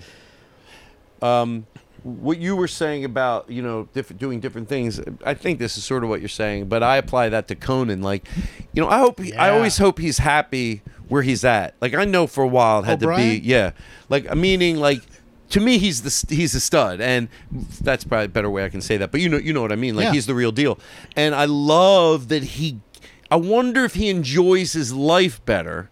That now he can like go do something on Netflix, or he can Yeah. do this project and then do something else. He's not stuck in that same formula that might get a little redundant after a while. Just do cool ass projects after Yes. cool ass project. Well, or he your doesn't have to go to work every day. Yeah, That kind of Yeah. thing. Where it's and like, still put out content and do really well and be probably more creative. Yes. I want. I hope that's fun for him. I hope he's enjoying life because I'm enjoying watching whatever he has to put out. Yeah. Well, I think that's one of the cool things about watching you doing so much stuff on TikTok nowadays is you're all I the mean, dances, all the lip sync. All the- Oh, yeah, all the sync lip I would do that too if I could. I mean, you No, definitely yeah, that could. stuff. Uh, Uh, the like hidden, the hidden. Uh, the, the yeah, camera. it's incredible. The it's so fun. Snapchat. What was that? He's always says it's a throwback to like some other formula of the hidden camera. Like, yeah, you but it's like yeah, this no, guy it's- won't stop talking. Yeah, it's that- like you just like, hey, what's up, guys? No, I, I've- I love seeing you do that because I, as much as I've loved the Todd Glass show, your podcast that that went for what twelve years, Mm-hmm. um, as a person who's had long format things. I've done podcasts for years and years. There is something about the con- the redundancy of like doing having to do the same thing you kind of feel like you're you're stuck into a specific mold so then when you have this platform now where you can do anything it's so much it's freeing and, and and it's not it's not in place of podcasting. I still think podcasting is one of the best things that ever. It's it's just what a creative outlet for so many people, and I would still go back to it. I miss being around the table, but for me to be honest. Because it was fun every week. I never got tired of doing it. I'm glad that's my story. It was just such a creative space to be able to be silly. yeah but I wouldn't hit as many people with it. And doing the TikTok, I always, it's funny, in my head, I think TikToks. He puts it on Instagram too, but to me, that's how I met Chad, through wanting to build a TikTok account. And Chad Maxwell um, is, uh, it was hitting more people, which I get, and I don't. I I- feel like I have to preface everything. I don't want anyone to get ahead of me and think I'm saying that no one has the attention span to watch anything long today. That's not true. They watch movies and they watch shows and they binge watch hours and hours and hours. But also sometimes smaller content can be appealing. That's all I'm saying. Because Yeah. a lot of people go, "Oh yeah, no one will watch anything." They don't even hear what they're saying. It makes no sense. But It's a all- cop out too. it's a little bit. cop out. Yeah, they, yeah. oh, that's why. But exactly, it is because they they they can watch, but also along with binging things that are hours long. Uh, I, I understand why it's easier to tell someone if they like me. Before, if you liked me, how do you tell a friend? You go, "Oh, you should listen to his four-hour podcast." There, all right. So, Yes. th- okay, now they can go, "Oh, go look at his uh, Instagram account. Go look at his TikTok account, and learn about me." I don't. I'm not mad at that. I'm liking that it's happening. And if young people are going to be sometimes in, being introduced to stand-up on TikTok, I'm happy to be a part of it. you have always embraced I ha- the I younger generation i've always uh, uh, that's always been And not like some other comedians do. well i in a good way. but there's Yeah, right, right, right. yeah, when I say embrace, I don't mean embrace. Yeah. Uh, but you've always embraced the younger comics, and you've had them featured on your shows. and you've taken them on the road. You've given them work. And You know I, I why? just think that's amazing. First of all, they they like talking about stand up. It's not a Mm-hmm. mercy mission. It's self fulfilling. Why I'm at least in my head the way I look at it. First of all, it's nice to be nice to people. I'm insecure. When I walk into a room, the more love that's offered is the more comfortable I'm going to be. I can get Yeah. very nervous going into situations. great. So when there's love thrown at me, so maybe with all the mistakes I've made, and God, I've made plenty. One thing that I figured out: well, you're going to get love if you give it. So, and also you become a better comedian. It's not a mercy mission, like I said. Oh, they'll learn from me. I'll fucking learn from them. It is both ways. I'm not saying I don't have anything to offer, but I also have something to gain. Yeah. Uh, besides just the friendship and comedians are the Yeah. best thing in the world to hang out with. There's nothing better. But also, I think it makes me a better comedian to hang out with uh, younger comedians. Absolutely. Um, You know what? I was sorry. I was thinking whenever we were talking about what you're doing online right now. I think, well, kind of like what you're saying with podcasting, where there's kind of like an infinite uh, amount of like things you can do with it. The thing that, because I was watching a lot of them yesterday, and I think that the thing that makes it so funny and makes it so good, and it's something that you're good at, is that you can see that. Because in the thing, you're basically playing a stranger kind of like Yeah, over- and they're all the same. In but- those- but in those you are, videos, but yes. you are a no matter whether like you're doing uh like you're at the table or you're at campfire or at Yeah. the Uber driver. It's like you're a stranger and you're a weird stranger, and it's like there's kind of infinite uh amounts of angles to like oh this guy is this oh we met this guy and he's acting this way. Yeah. there's kind of a million different things you can do with it. And it's kind of a uh, what you're saying of uh, with bringing like talking to new comedians and new people that with weird like at the fucking airport or wherever with all the different strangers it's like everybody has their own little thing and is weird and you're like oh here's this new it's kind of an infinite amount of characters Yeah. or anything it, that it, it's the restaurant or it's the Uber driver, and th- those, you know, those do very well. But one thing that I'm glad that Chad feels the same way. Chad Maxwell is a is a, a, uh influencer. I get no. If you're just because you're in TikTok, that doesn't mean you can be on there and not be an influencer, or yeah I think influencer? it's I think influencer is a kind of a catch-all term yeah, yeah. that makes it so easier. anyway, and, and I met him through a friend of mine, Chad, uh, through my friend Cam, and, and I, said, so were gonna say you met Chad through Chad. I met I met Cam. Chad through Cam, and he had like five hundred thousand people. And I was like during the pandemic, watched TikTok and really fell in love with it. I was like, I knew very quickly, not right away, that it wasn't just the dances. Yeah. I knew right away. I was like, oh, that's like someone that watches TV, and and or the, the, you know they're older when I started comedy, and they'll be like, all you see on comedy is dirty stuff because all they were watching was the stuff. That's what, but so they didn't really have it. So I knew very quickly, and that's and then I go, wow. And, I would see a video I was jealous of, a quick 30 second video that they're editing on. I'm like, that's funny. Yeah. And even some of the dances, this is what I, I have a joke about this in my act. I go, I don't watch it for the dances. I do too. Sometimes they'll do this stupid little dance, a family or someone that, and I'll be like, I, that's so cool. How'd they know that song would be? But I was flailing. I wasn't really knowing, you know, the, the how to post things. And I met Chad Maxwell, and it fucking made my life so much better. He comes over once a week, or we repost my old stand up, but and it's fun. He comes over here. It's so much easier. It's like he comes over here and basically I'll smoke some pod. Sometimes I'll invite friends over, but instead of inviting them over and doing a podcast, we just make content. Yeah, and it's you can kind of do an infinite amount in uh, We get high. We have an idea. I go, oh, why don't we jump on stage? Sometimes I have planned out ideas. Other times, the the things that I do in here, and I know like me showing, oh, here's my idea how to make a, my own version of a burrito. They don't do as well. My stand up clips don't do as well. But he agrees, and I agree. You do them because Yes. they look at your page and they should know who you Yeah. are. Yes. Even a social opinion. He goes, put it on there. So they know who you are. You don't just they, the and and uh, and I'm glad that he feels that way. yeah, it all adds. It all doesn't- yeah. yes. Yeah, it's. I mean, even so, my my girlfriend is a stand-up, but her sister, they're twins, is not a stand-up, but she does TikTok stuff. She has a trillion followers, but she. Whenever we were all living in Portland for a year, like during the pandemic, same thing. For a year, not quite every day, but pretty much every day, she posted this thing and that thing, the other thing, and like did okay here and there. Like uh, this thing popped off a few followers, but I think that whenever we moved back to LA about two years ago, she maybe had ten thousand followers, and then she like figured out what it is she's trying to do then started doing those. She does like videos in her car where she's just like kind of talking shit. And who is Like, this? Uh, my si- uh, girlfriend's sister, Allie, girlfriend's Ry- Allie sister. Ryan. if Allie you saw Ryan? her video, you'd be like, oh yeah, she's. I mean, she has like a, almost a million followers now. But from doing that, then doing that every day, it just more and more and more and more and more. And then forever, I was like, dude, I was like, TikTok is great, but you also have to be putting these on Instagram. She's like, I will eventually. And then she started doing that and went from like four thousand followers maybe to like hundred and seventy thousand in like three months. Like it's it's crazy, and people love it. And it's like it's but it's kind of it's all fishing kind of. Yeah. It's like every time you post a thing, that's what's fun about it. Is like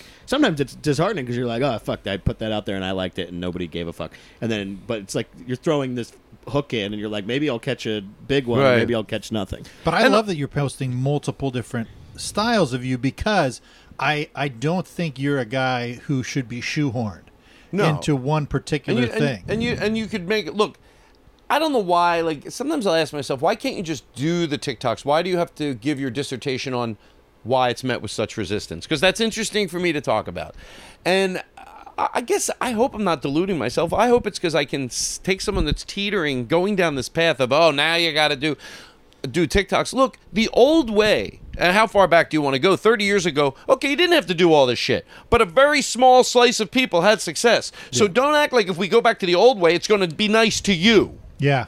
But it, it's all adapting too. It's can you adapt to the new thing? Yes, and by the way, but my question is why not happily? I don't I think it's like a drug and most people it has nothing to do with it's not right for them because the people that are like having, you know, giving resistance. Oh, now you got to put up my friend who who knows the side I'm on. I always think people won't come to me with any standard complaints. He goes, "Yeah, there's so much content." I go, "You're making a bigger deal about it than it is. We get together, we're silly. I'm not editing together short films. We, when you know, and as you go, I'm having a ball doing it. My podcast was more work, and I again, I Yeah. love doing that. So the the content, I'm not exhausted, and I'm not afraid of throwing out material. I'll write new material. What? Oh, can you imagine if I put all my material out on TikTok, and then people are coming to see me in 5,000 seat theaters? Then what am I gonna do? Write more material. Yeah. Why Yeah. am I yelling? Or do the honestly do the same shit. People You like can it, do. so- By the way, if people like you, that's what I you think- could do half, and they would love you. They That's want- always been my people thing. wanna hear it. Some would. I really believe if you. And I'm not putting no pressure on a comedian to write new material. You- These guys that haven't written a new joke in 50 years, well, I don't know how creative fulfilling John, that we're could be. both we're both sitting right here. Yeah. but if you go to see a comedian, I know because I went to see comedy. Well, I started, and if I went back a year later, I hope I'm not just delusionally remembering this to uh, to you know to make my writing, you know, look like I have a good work ethic. But if they did half new material when I saw them a year later, I was thrilled. I was like, yeah, they did a lot Yeah. of the old stuff, but they had like half new stuff or any big chunk of new stuff. Well, So- Gaffigan will still do the pop, hot No, he doesn't thing. anymore. He doesn't. Well, No. for a while he was doing. He did it at the end because people wanted it, and then my manager They'd riot if they did if you didn't. Yeah, but they they're fine. They they uh, man, But that guy writes a lot of new material. Yeah, he does. Well, his wife does. His- His he wife- doesn't write wife- shit. wife No, they used to material. co-write some stuff, but I don't think anymore. But yeah, they did. They did co-write stuff for a But while. But I think it's okay to have some of your uh, your hits in there. You know. yeah. and- oh, it's whatever you want to do. By the way. Yeah. Uh, so what I am saying, what I like, I'm not saying everybody should. Everybody should do exactly what they want. But I find I enjoy life better. I always say if I go back to a club in a year, I hope 40% of it, solid 40% is new. And the other part that's old is going to be different anyway. So I hope I'm not deluding myself to Yeah. maybe someone will go, he hasn't written It's weird. It, like it should be. I don't know. It's supposed to be. Like obviously, it's supposed to be different, and you're supposed to be. That's what's so hard about like doing it for especially so long is like you're supposed to be growing with it all the time, and it's like I've only been doing it like ten years, but like I did a taping a few months ago, and then now it's going to come out soon, and I'm going to have to watch it to give them whatever, and it makes me sick even thinking about watching it because I'm like, oh, I fucking sucked then. Now I'm better. Now I'm now I feel good about myself. Where now I'm going to have to watch myself from three months ago and be Yeah. like, you fucking piece of shit. Look at look at you. I said to Gary Gulman once, which this might make you feel better. He goes, I go, when am I going to stop watching my old self and hating it? Now, talking about longer than three Yeah. months back, but in that same genre, uh, if that word exists. Uh, but I said, when am I going to stop watching my old stuff and hating it? He goes, well, hopefully never. Yeah. And I was like, oh, yeah. He goes, what do you want to be like? Oh, we know when I was the best six months ago. yeah. Yeah. Man, I was great back then. Oh, yeah. a year ago, I was better. Yeah. Anyway, uh, could you edit out that part when I yell? Because I think I've been doing a good job of volume control. you pivot me in a good direction. Things I've talked about, but you pivot me in a specific area that I haven't exhausted. What am I, a But- piece of shit over here? I don't do any good. I don't. You- I, don't do any good pivoting for you, you. you, I love. All right. You, I know already. I hang out at your. You know, you come here. We hang out a lot. We hung out three nights ago. I know it was great. It was I- fun, right? I, wa- I yeah, walked Kevin said you guys did karaoke. With John Brand Wagner was here, and I got we got the iPad hooked up, and it was it was it was fun. It was at one point. Uh, Todd looks over at me because we had smoked. I haven't been smoking very much, so it was like uh, it was really hitting me. And You guys had a over- cigarette? Yeah, I had, I a Marlboro Red, and uh, you know John's on the stage doing his like third song or whatever. Todd looks over, and goes. Hey, should we take it easy on the music? Because he could tell I was a little too high. And, oh, uh, sometimes it could get loud, and I think like, is it time to now have quiet? Yeah. But we Yeah. were singing. I was enjoying John Brand Oh, Wagner love- singing. He found his. There'd be nights when he would just sing from his guts, and I, I liked it. It was a fun. It was a fun having. Are the- you a uh, if you because I love karaoke, but it's whenever you. The, I'm curious what your opinion is on. So do you with karaoke in mind? I'll never do it. Is my answer ever, and I never Really? have. outside of your own place? No, yeah. Really? I've done it at a place where you have a room. See, that's what I'm. I'm. I'm almost in the opposite vein. That I think that karaoke. I'm. I think it's better whenever it's weird strangers and because when it, a karaoke night in general. I just went to one in Santa Cruz after our show across the street uh, at a bar attached to a bowling alley, and there was very weird people, and it's usually Yeah. always very weird. But that's people. what makes that fun, and right? it's it's. I love it. I Even if you don't sing, I can't get enough. Even if do you sing too. Oh yeah, I. I, See, I wish I could. I love. I can't get enough. like, what songs will you do? uh, my number one go to every time if I'm going to do one song is "Dead or Alive" by Bon Jovi. great song. Uh, you know, and I'm the a- crowd loves that too. yeah, because there's a, a call and return. Sometimes uh, if I do two songs, I'll do "The Wanderer," but you know, uh, I'm the type of guy who likes to roam around, uh, Yeah, that yeah, kind yeah. of thing. But there's, and this is, I saw something at a karaoke thing that I it's for some reason to me is so beautiful for some reason. We didn't even know there was karaoke. We go in there for dinner and we're sitting down. It's just it's at the Belmont on La Cienega. It's like a bar. Like we just go in there get some, you know, fucking wraps or whatever. We get some drinks. And the guy a guy comes in and he's setting up his laptop and we're like, "Oh, he's going to set up karaoke." And this guy has long uh in between white and blonde hair in a ponytail. He's probably like in at least probably early 60s. Uh, backwards hat, long white flowing hair, ponytail, flannel, uh, j- j- maybe shorts, I believe, of like something like kind of cut off shorts. You could tell this guy's been in it, you know?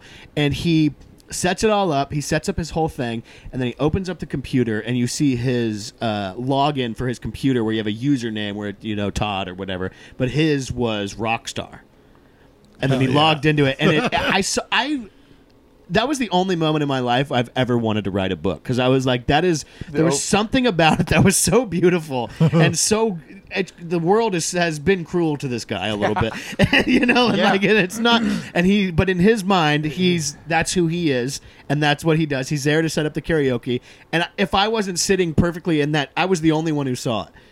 And if I wasn't sitting in that seat, I wouldn't have seen it. And there was just really something about it that struck me. Everybody should have a little bit of that. yeah, Like Uh, that self confidence to yourself. Yeah. You're a fucking rock star. Yeah, it's literally like if he wrote it on his mirror in his bathroom and it said "You're a yeah, fucking yeah, rock yeah. star." I need a little of that. But I, Get s- it tattooed. yeah, Yeah, on yeah. your forehead backwards, so Yeah, that yeah, you look in the mirror. Well, we we got to wrap up here pretty soon. But before we go, uh, tell us the biggest dirt you have on the most the famous celebrity you know. Well, one time What was what, what about Tim Allen? he wasn't there when I did that. When you did Home Improvement? I remember he had a flip phone. I thought it was pretty. Look Oh, at him. yeah. He's got the flip Oh phone. shit! I remember the first time I ever saw someone take a picture on a camera phone. It was at a Bakersfield Blitz arena football game, and I thought Wow. that guy must have been the richest guy in the world. I had that. Yeah. That's what they got Michael Richards on. Well, that was that was why that Michael Richards thing was so big because that was like the first like gotcha viral video that somebody didn't know was going on. That's on. Bruce's favorite set he's ever Yeah. seen. That's- It's- Yeah, it's, uh, yeah. You can set. talk. You can talk. The famous words. Uh, the, I, I, that was like one of the most famous things. I, Yeah, I talk about that all the time because uh, at the comedy store a lot. Fraser Smith will be hosting the uh, the Monday night thing, and then so he's the one bringing me up, and I have to bring it up because at the end of that video, and I've d- had Fraser on a podcast before. and We talked about it. At the end of the video, Michael Richards he throws the mic on the ground. He comes off stage, and it's very grainy. But then Fraser wa- is hosting, walks back on stage, and goes. Well, I don't know what to say, folks. I'm sorry about that.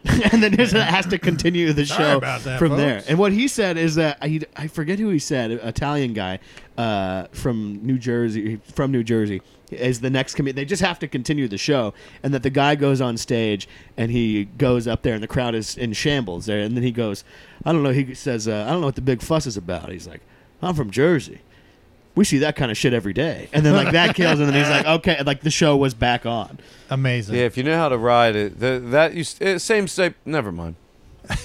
I mean, the- I'm editing myself because I know you have to go. This was fun. I hope you guys had fun. Well, oh, yeah, dude, I had a blast. What do you have a question Love for hanging- me? I do Uh, have another question. Thirty for second you. answer. Uh, Yeah, I mean, no, I am not in a hurry. By the way, give me one of Yeah, your. I, I got a good another 15 minutes. Oh, you do. All right. Well, tell me, I because I uh, I talked to my kids about your famous desserts. Uh, because you one time I came over here and you, we had vanilla bean ice cream and you poured cat or you poured uh, Cat uh, food. cat food. cat food on it. And I'll tell you, I have never. It was tuna. Let's see what your memory is. If it is, and I'll tell you It exactly was what cinnamon it was. Cinnamon toast crunch, and it was delicious. That is a good one, uh, and you would think that's a pretty easy. I'm good at mixing things. Like I'm not good at cooking You're or good at making doc- my own desserts, but I like doctoring. I was going to write a book called a show called Doctor This, um, And but it's uh, just a picture of your ass. but for some reason, Doctor, this asshole. the cereals you should play like what we used to do back in the day was we'd get the six boxes so we could test different cereals. Yeah. So so after a while, everybody should do this with whatever cereal they want. It doesn't matter. But I'm heavily suggesting that the cinnamon toast crunch is good. Great. But also frosted flakes are good. They don't you some cereals Mm. don't do as well, I think, with the ice cream because it stops it completely. It's too much. The ice cream and then you hit that crunch. It's like you want crunch, but not that it still gets Yeah, in the way yeah. of the creaminess of the ice cream. So Rice Krispies are pretty good. Yeah, like yeah, just a bland Rice Krispie, but Just o- for texture. for texture. Uh, but the the cinnamon toast crunch with the vanilla, and I always think the ice cream's better if you put it, especially with doing the ice, the, the mixing it in. If you have patience, wait, or put it in the microwave, so it's still ice cream, but it's Soft serve. it's soft bit. serve. Yeah, it's yeah, soft yeah. serve, exactly. Delicious. Uh, and the other thing is, this is like a good dessert. Like you know, ice cream cakes. I always feel like everybody always wants an ice cream cake. Oh, I should speak for myself. My ex loved ice cream cakes. So, but the ice cream cake is never really that good. It's not like when you go, you know, you get the moist uh, cake part. It's always like that pound cake. That's Yeah, it's not, hard. Not even the best pound cake. So what I would do is go get these. Um, uh, uh, they're they're at every supermarket. They're pre-made, but they're moist as fuck. They're like cinnamon swirls. They have apple swirls. Oh, yeah. You can really do it with any. s- Who's co- you know when So you're good. Yeah, okay, and then just get ice cream. It's Kellogg's. Like, you better shut the fuck up. Yeah, and then go get ice cream like a quart of. Uh, you know, any ice cream at all. You know, like well, I usually go with vanilla, not get in the way of Yeah. it. And then I just put it all over. No, I don't. I'm telling this wrong. So then I get this cinnamon swirl and I cut it in half long ways. I put it on and then I put ice cream in there and then put the top back on. Yeah. Does that make sense? yeah, A that's- lot of ice cream, put the top back on, put it in the freezer. For some reason, those cakes, even two, three hours later, the cake part will still be sort of soft. Yes. Then when you cut it, you're like, this is a fucking great ice cream cake. Yeah, yeah. So it's. Because Uh, the ice cream's not a brick of ice. it's not a yeah, and, and I also did it with the cheese. Uh, it's like a cheese crumble cheesecake once, and I just put it all over the top. That I put all over the top. I put it in the freezer, cut it. It was fucking stupid good. I bet. It was like it was the cheesecake was denser, and then the ice cream, and it's also when you do something like that, you're the compression of it. You could go well, you can put a scoop of ice cream next to a piece of anything, or but it's when you do it together and it molds together and you eat it. That's what makes that that's so good. Yeah, my wife used to make ice cream cakes for everybody's birthday, all the all the kids' birthday, and that's what essentially what she would do. She'd she'd melt it down a little bit. She'd make a cake and then Yeah. put put a layer in the middle and then put it in the freezer so it doesn't all it doesn't drip melt, but you know, and the and the cake being hot too. Oh, she Out of- did it with a hot cake. Yeah, yeah, because she'd make the cake and she cut it and then she put it in. Oh, Ooh, man, it was that's going to be the mother load right it's there. it's amazing. My mother used to make uh, Mississippi mud pie. Oh, come on, don't be gross. yeah. No, At least she I had the know. fan on. She had the spray. Yeah, you had talk about a everything. call back. Talking shit. Why do you have to be dirty like that? I can picture her now in the bathroom, just like Tim Robinson making mud pies all over. the- Hey, you little piece of shit! I got your birthday cake coming out right now.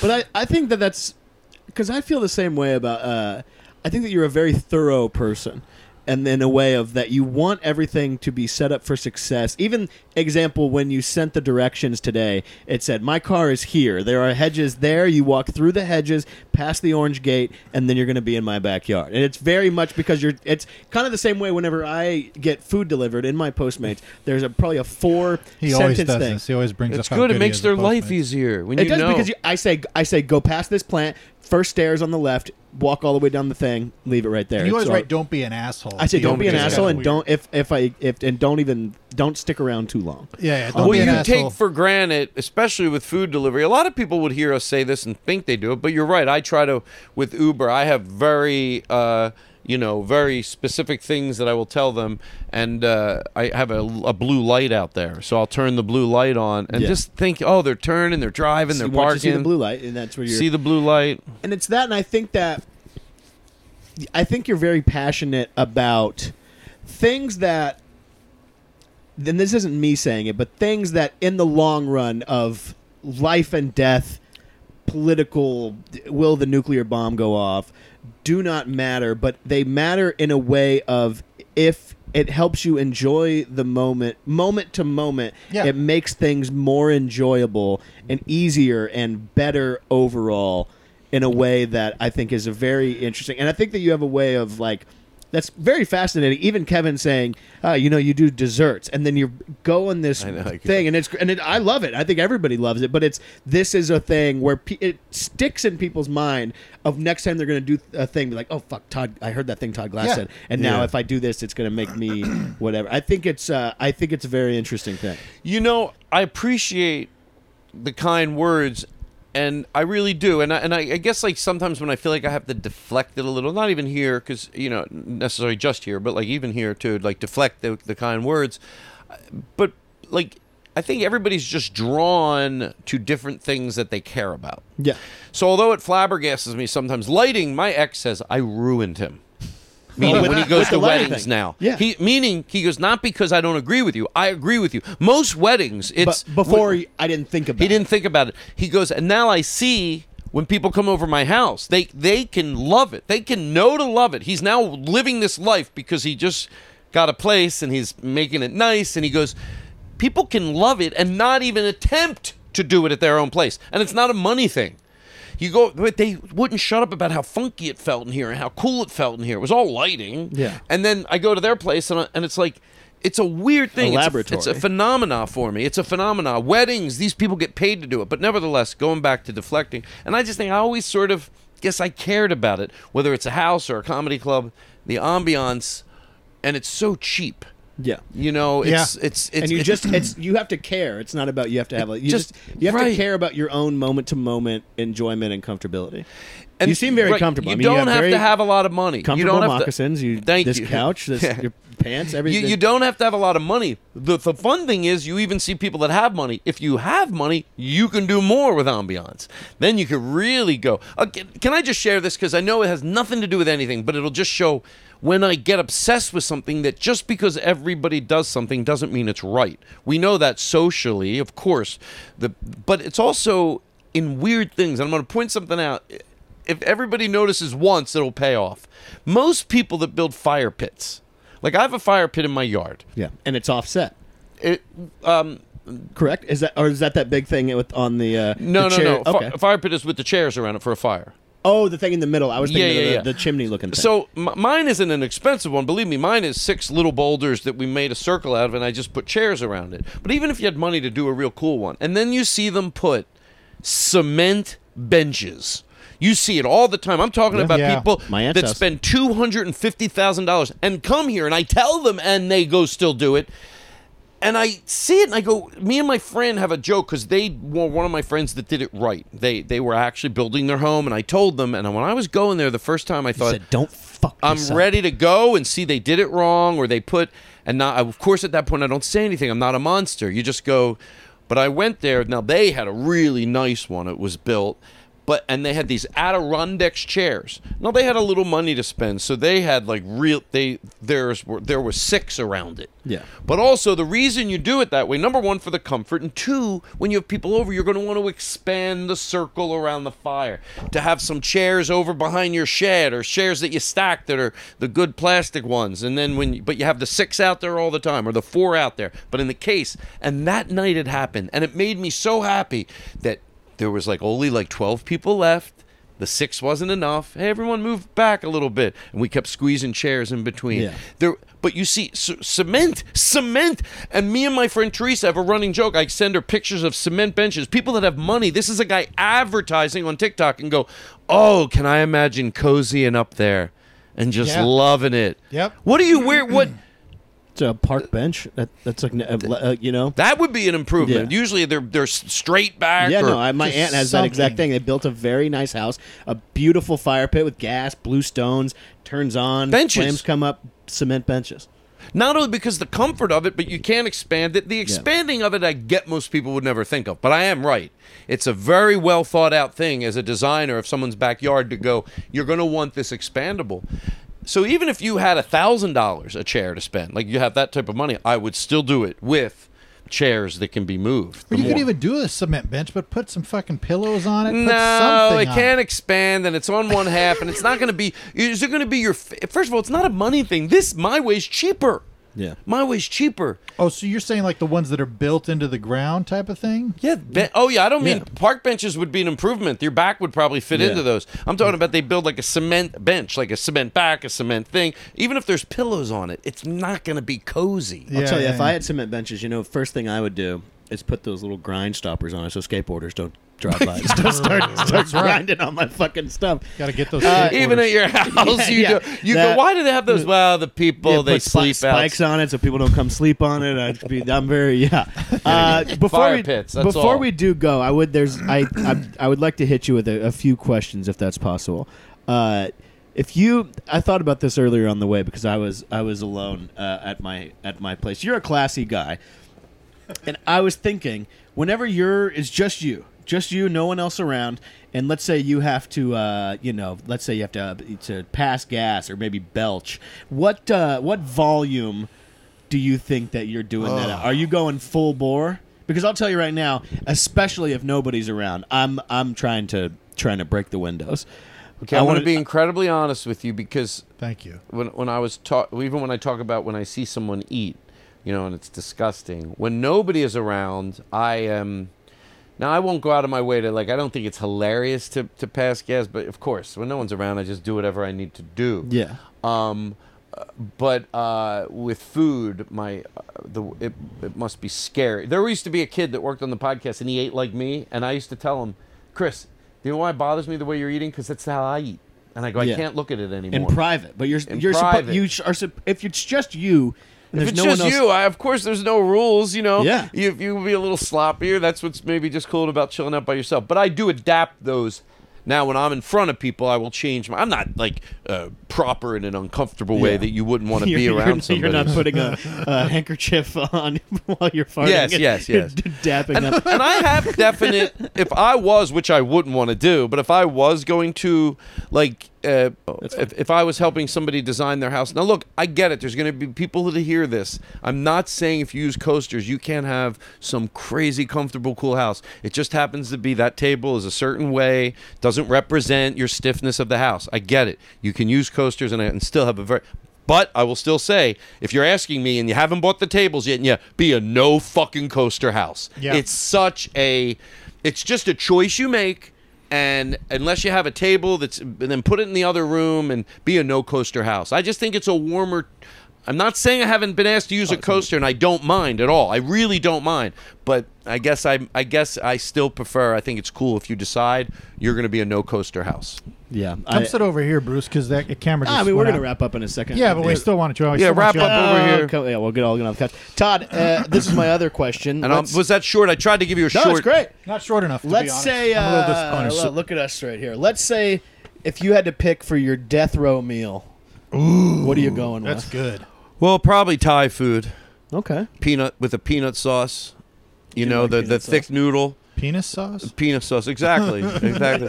With a penis And no sauce, one's I love, Jesus I love Christ. penis sauce. And don't isolate that. Um, a video of me saying I love penis sauce, and you play it on Eddie's podcast. Hey, if it'll get me a following. Um, Why not? uh, uh, but uh, probably Thai.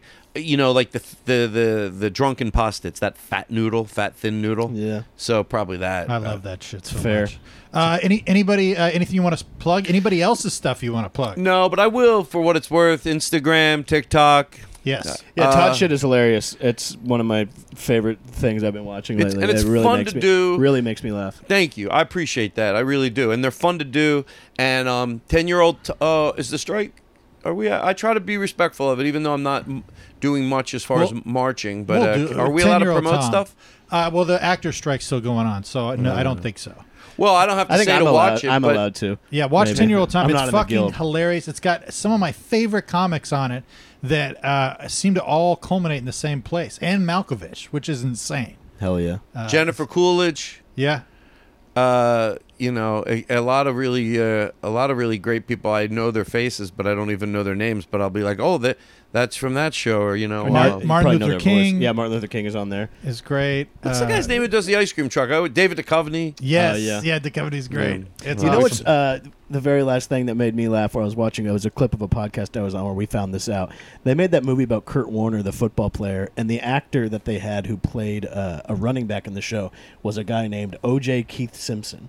Who's a new actor now that goes by O.J. Keith Simpson that I thought was very funny because I think that he probably could have just done Keith Simpson and, Yeah. and been, been okay. Right, right, right. That's a choice to keep the OJ. OJ was uh, my father's name. I'm not changing it. Yeah. Hell yeah. Uh, I appreciate it very much, Todd. Thank, Thank you for, so much, Thank you for letting us come Thank over. you. Maybe we should have done the whole podcast like this. I know called now. Three guys on the couch. yeah, It's no, very this is- intimate. It this feels is good. very funny. Your neck would have hurt. All right, man. folks. Well, hey, thanks so much for joining us on the pod. Go subscribe, leave us a review, all that stuff. Go check out Todd on all the social medias. Watch 10 year old Tom. Uh, you know, kiss your mother on the mouth. Tell her you love her. Goodbye, people. we love you just the way you are. That's the way to do it. Fucking bullshit. I can't. I'm fucking sweating over here. Tired of helping you produce your show. You know, right now people are listening. Like it's in black. The name of your show is up. The credits, if you, you may, you know, whatever. Scroll shit to just make it look cool. They still hear us. Yeah, and then it fades to black on the Fades- end. I Fades like to that. black again, and then you think it's over.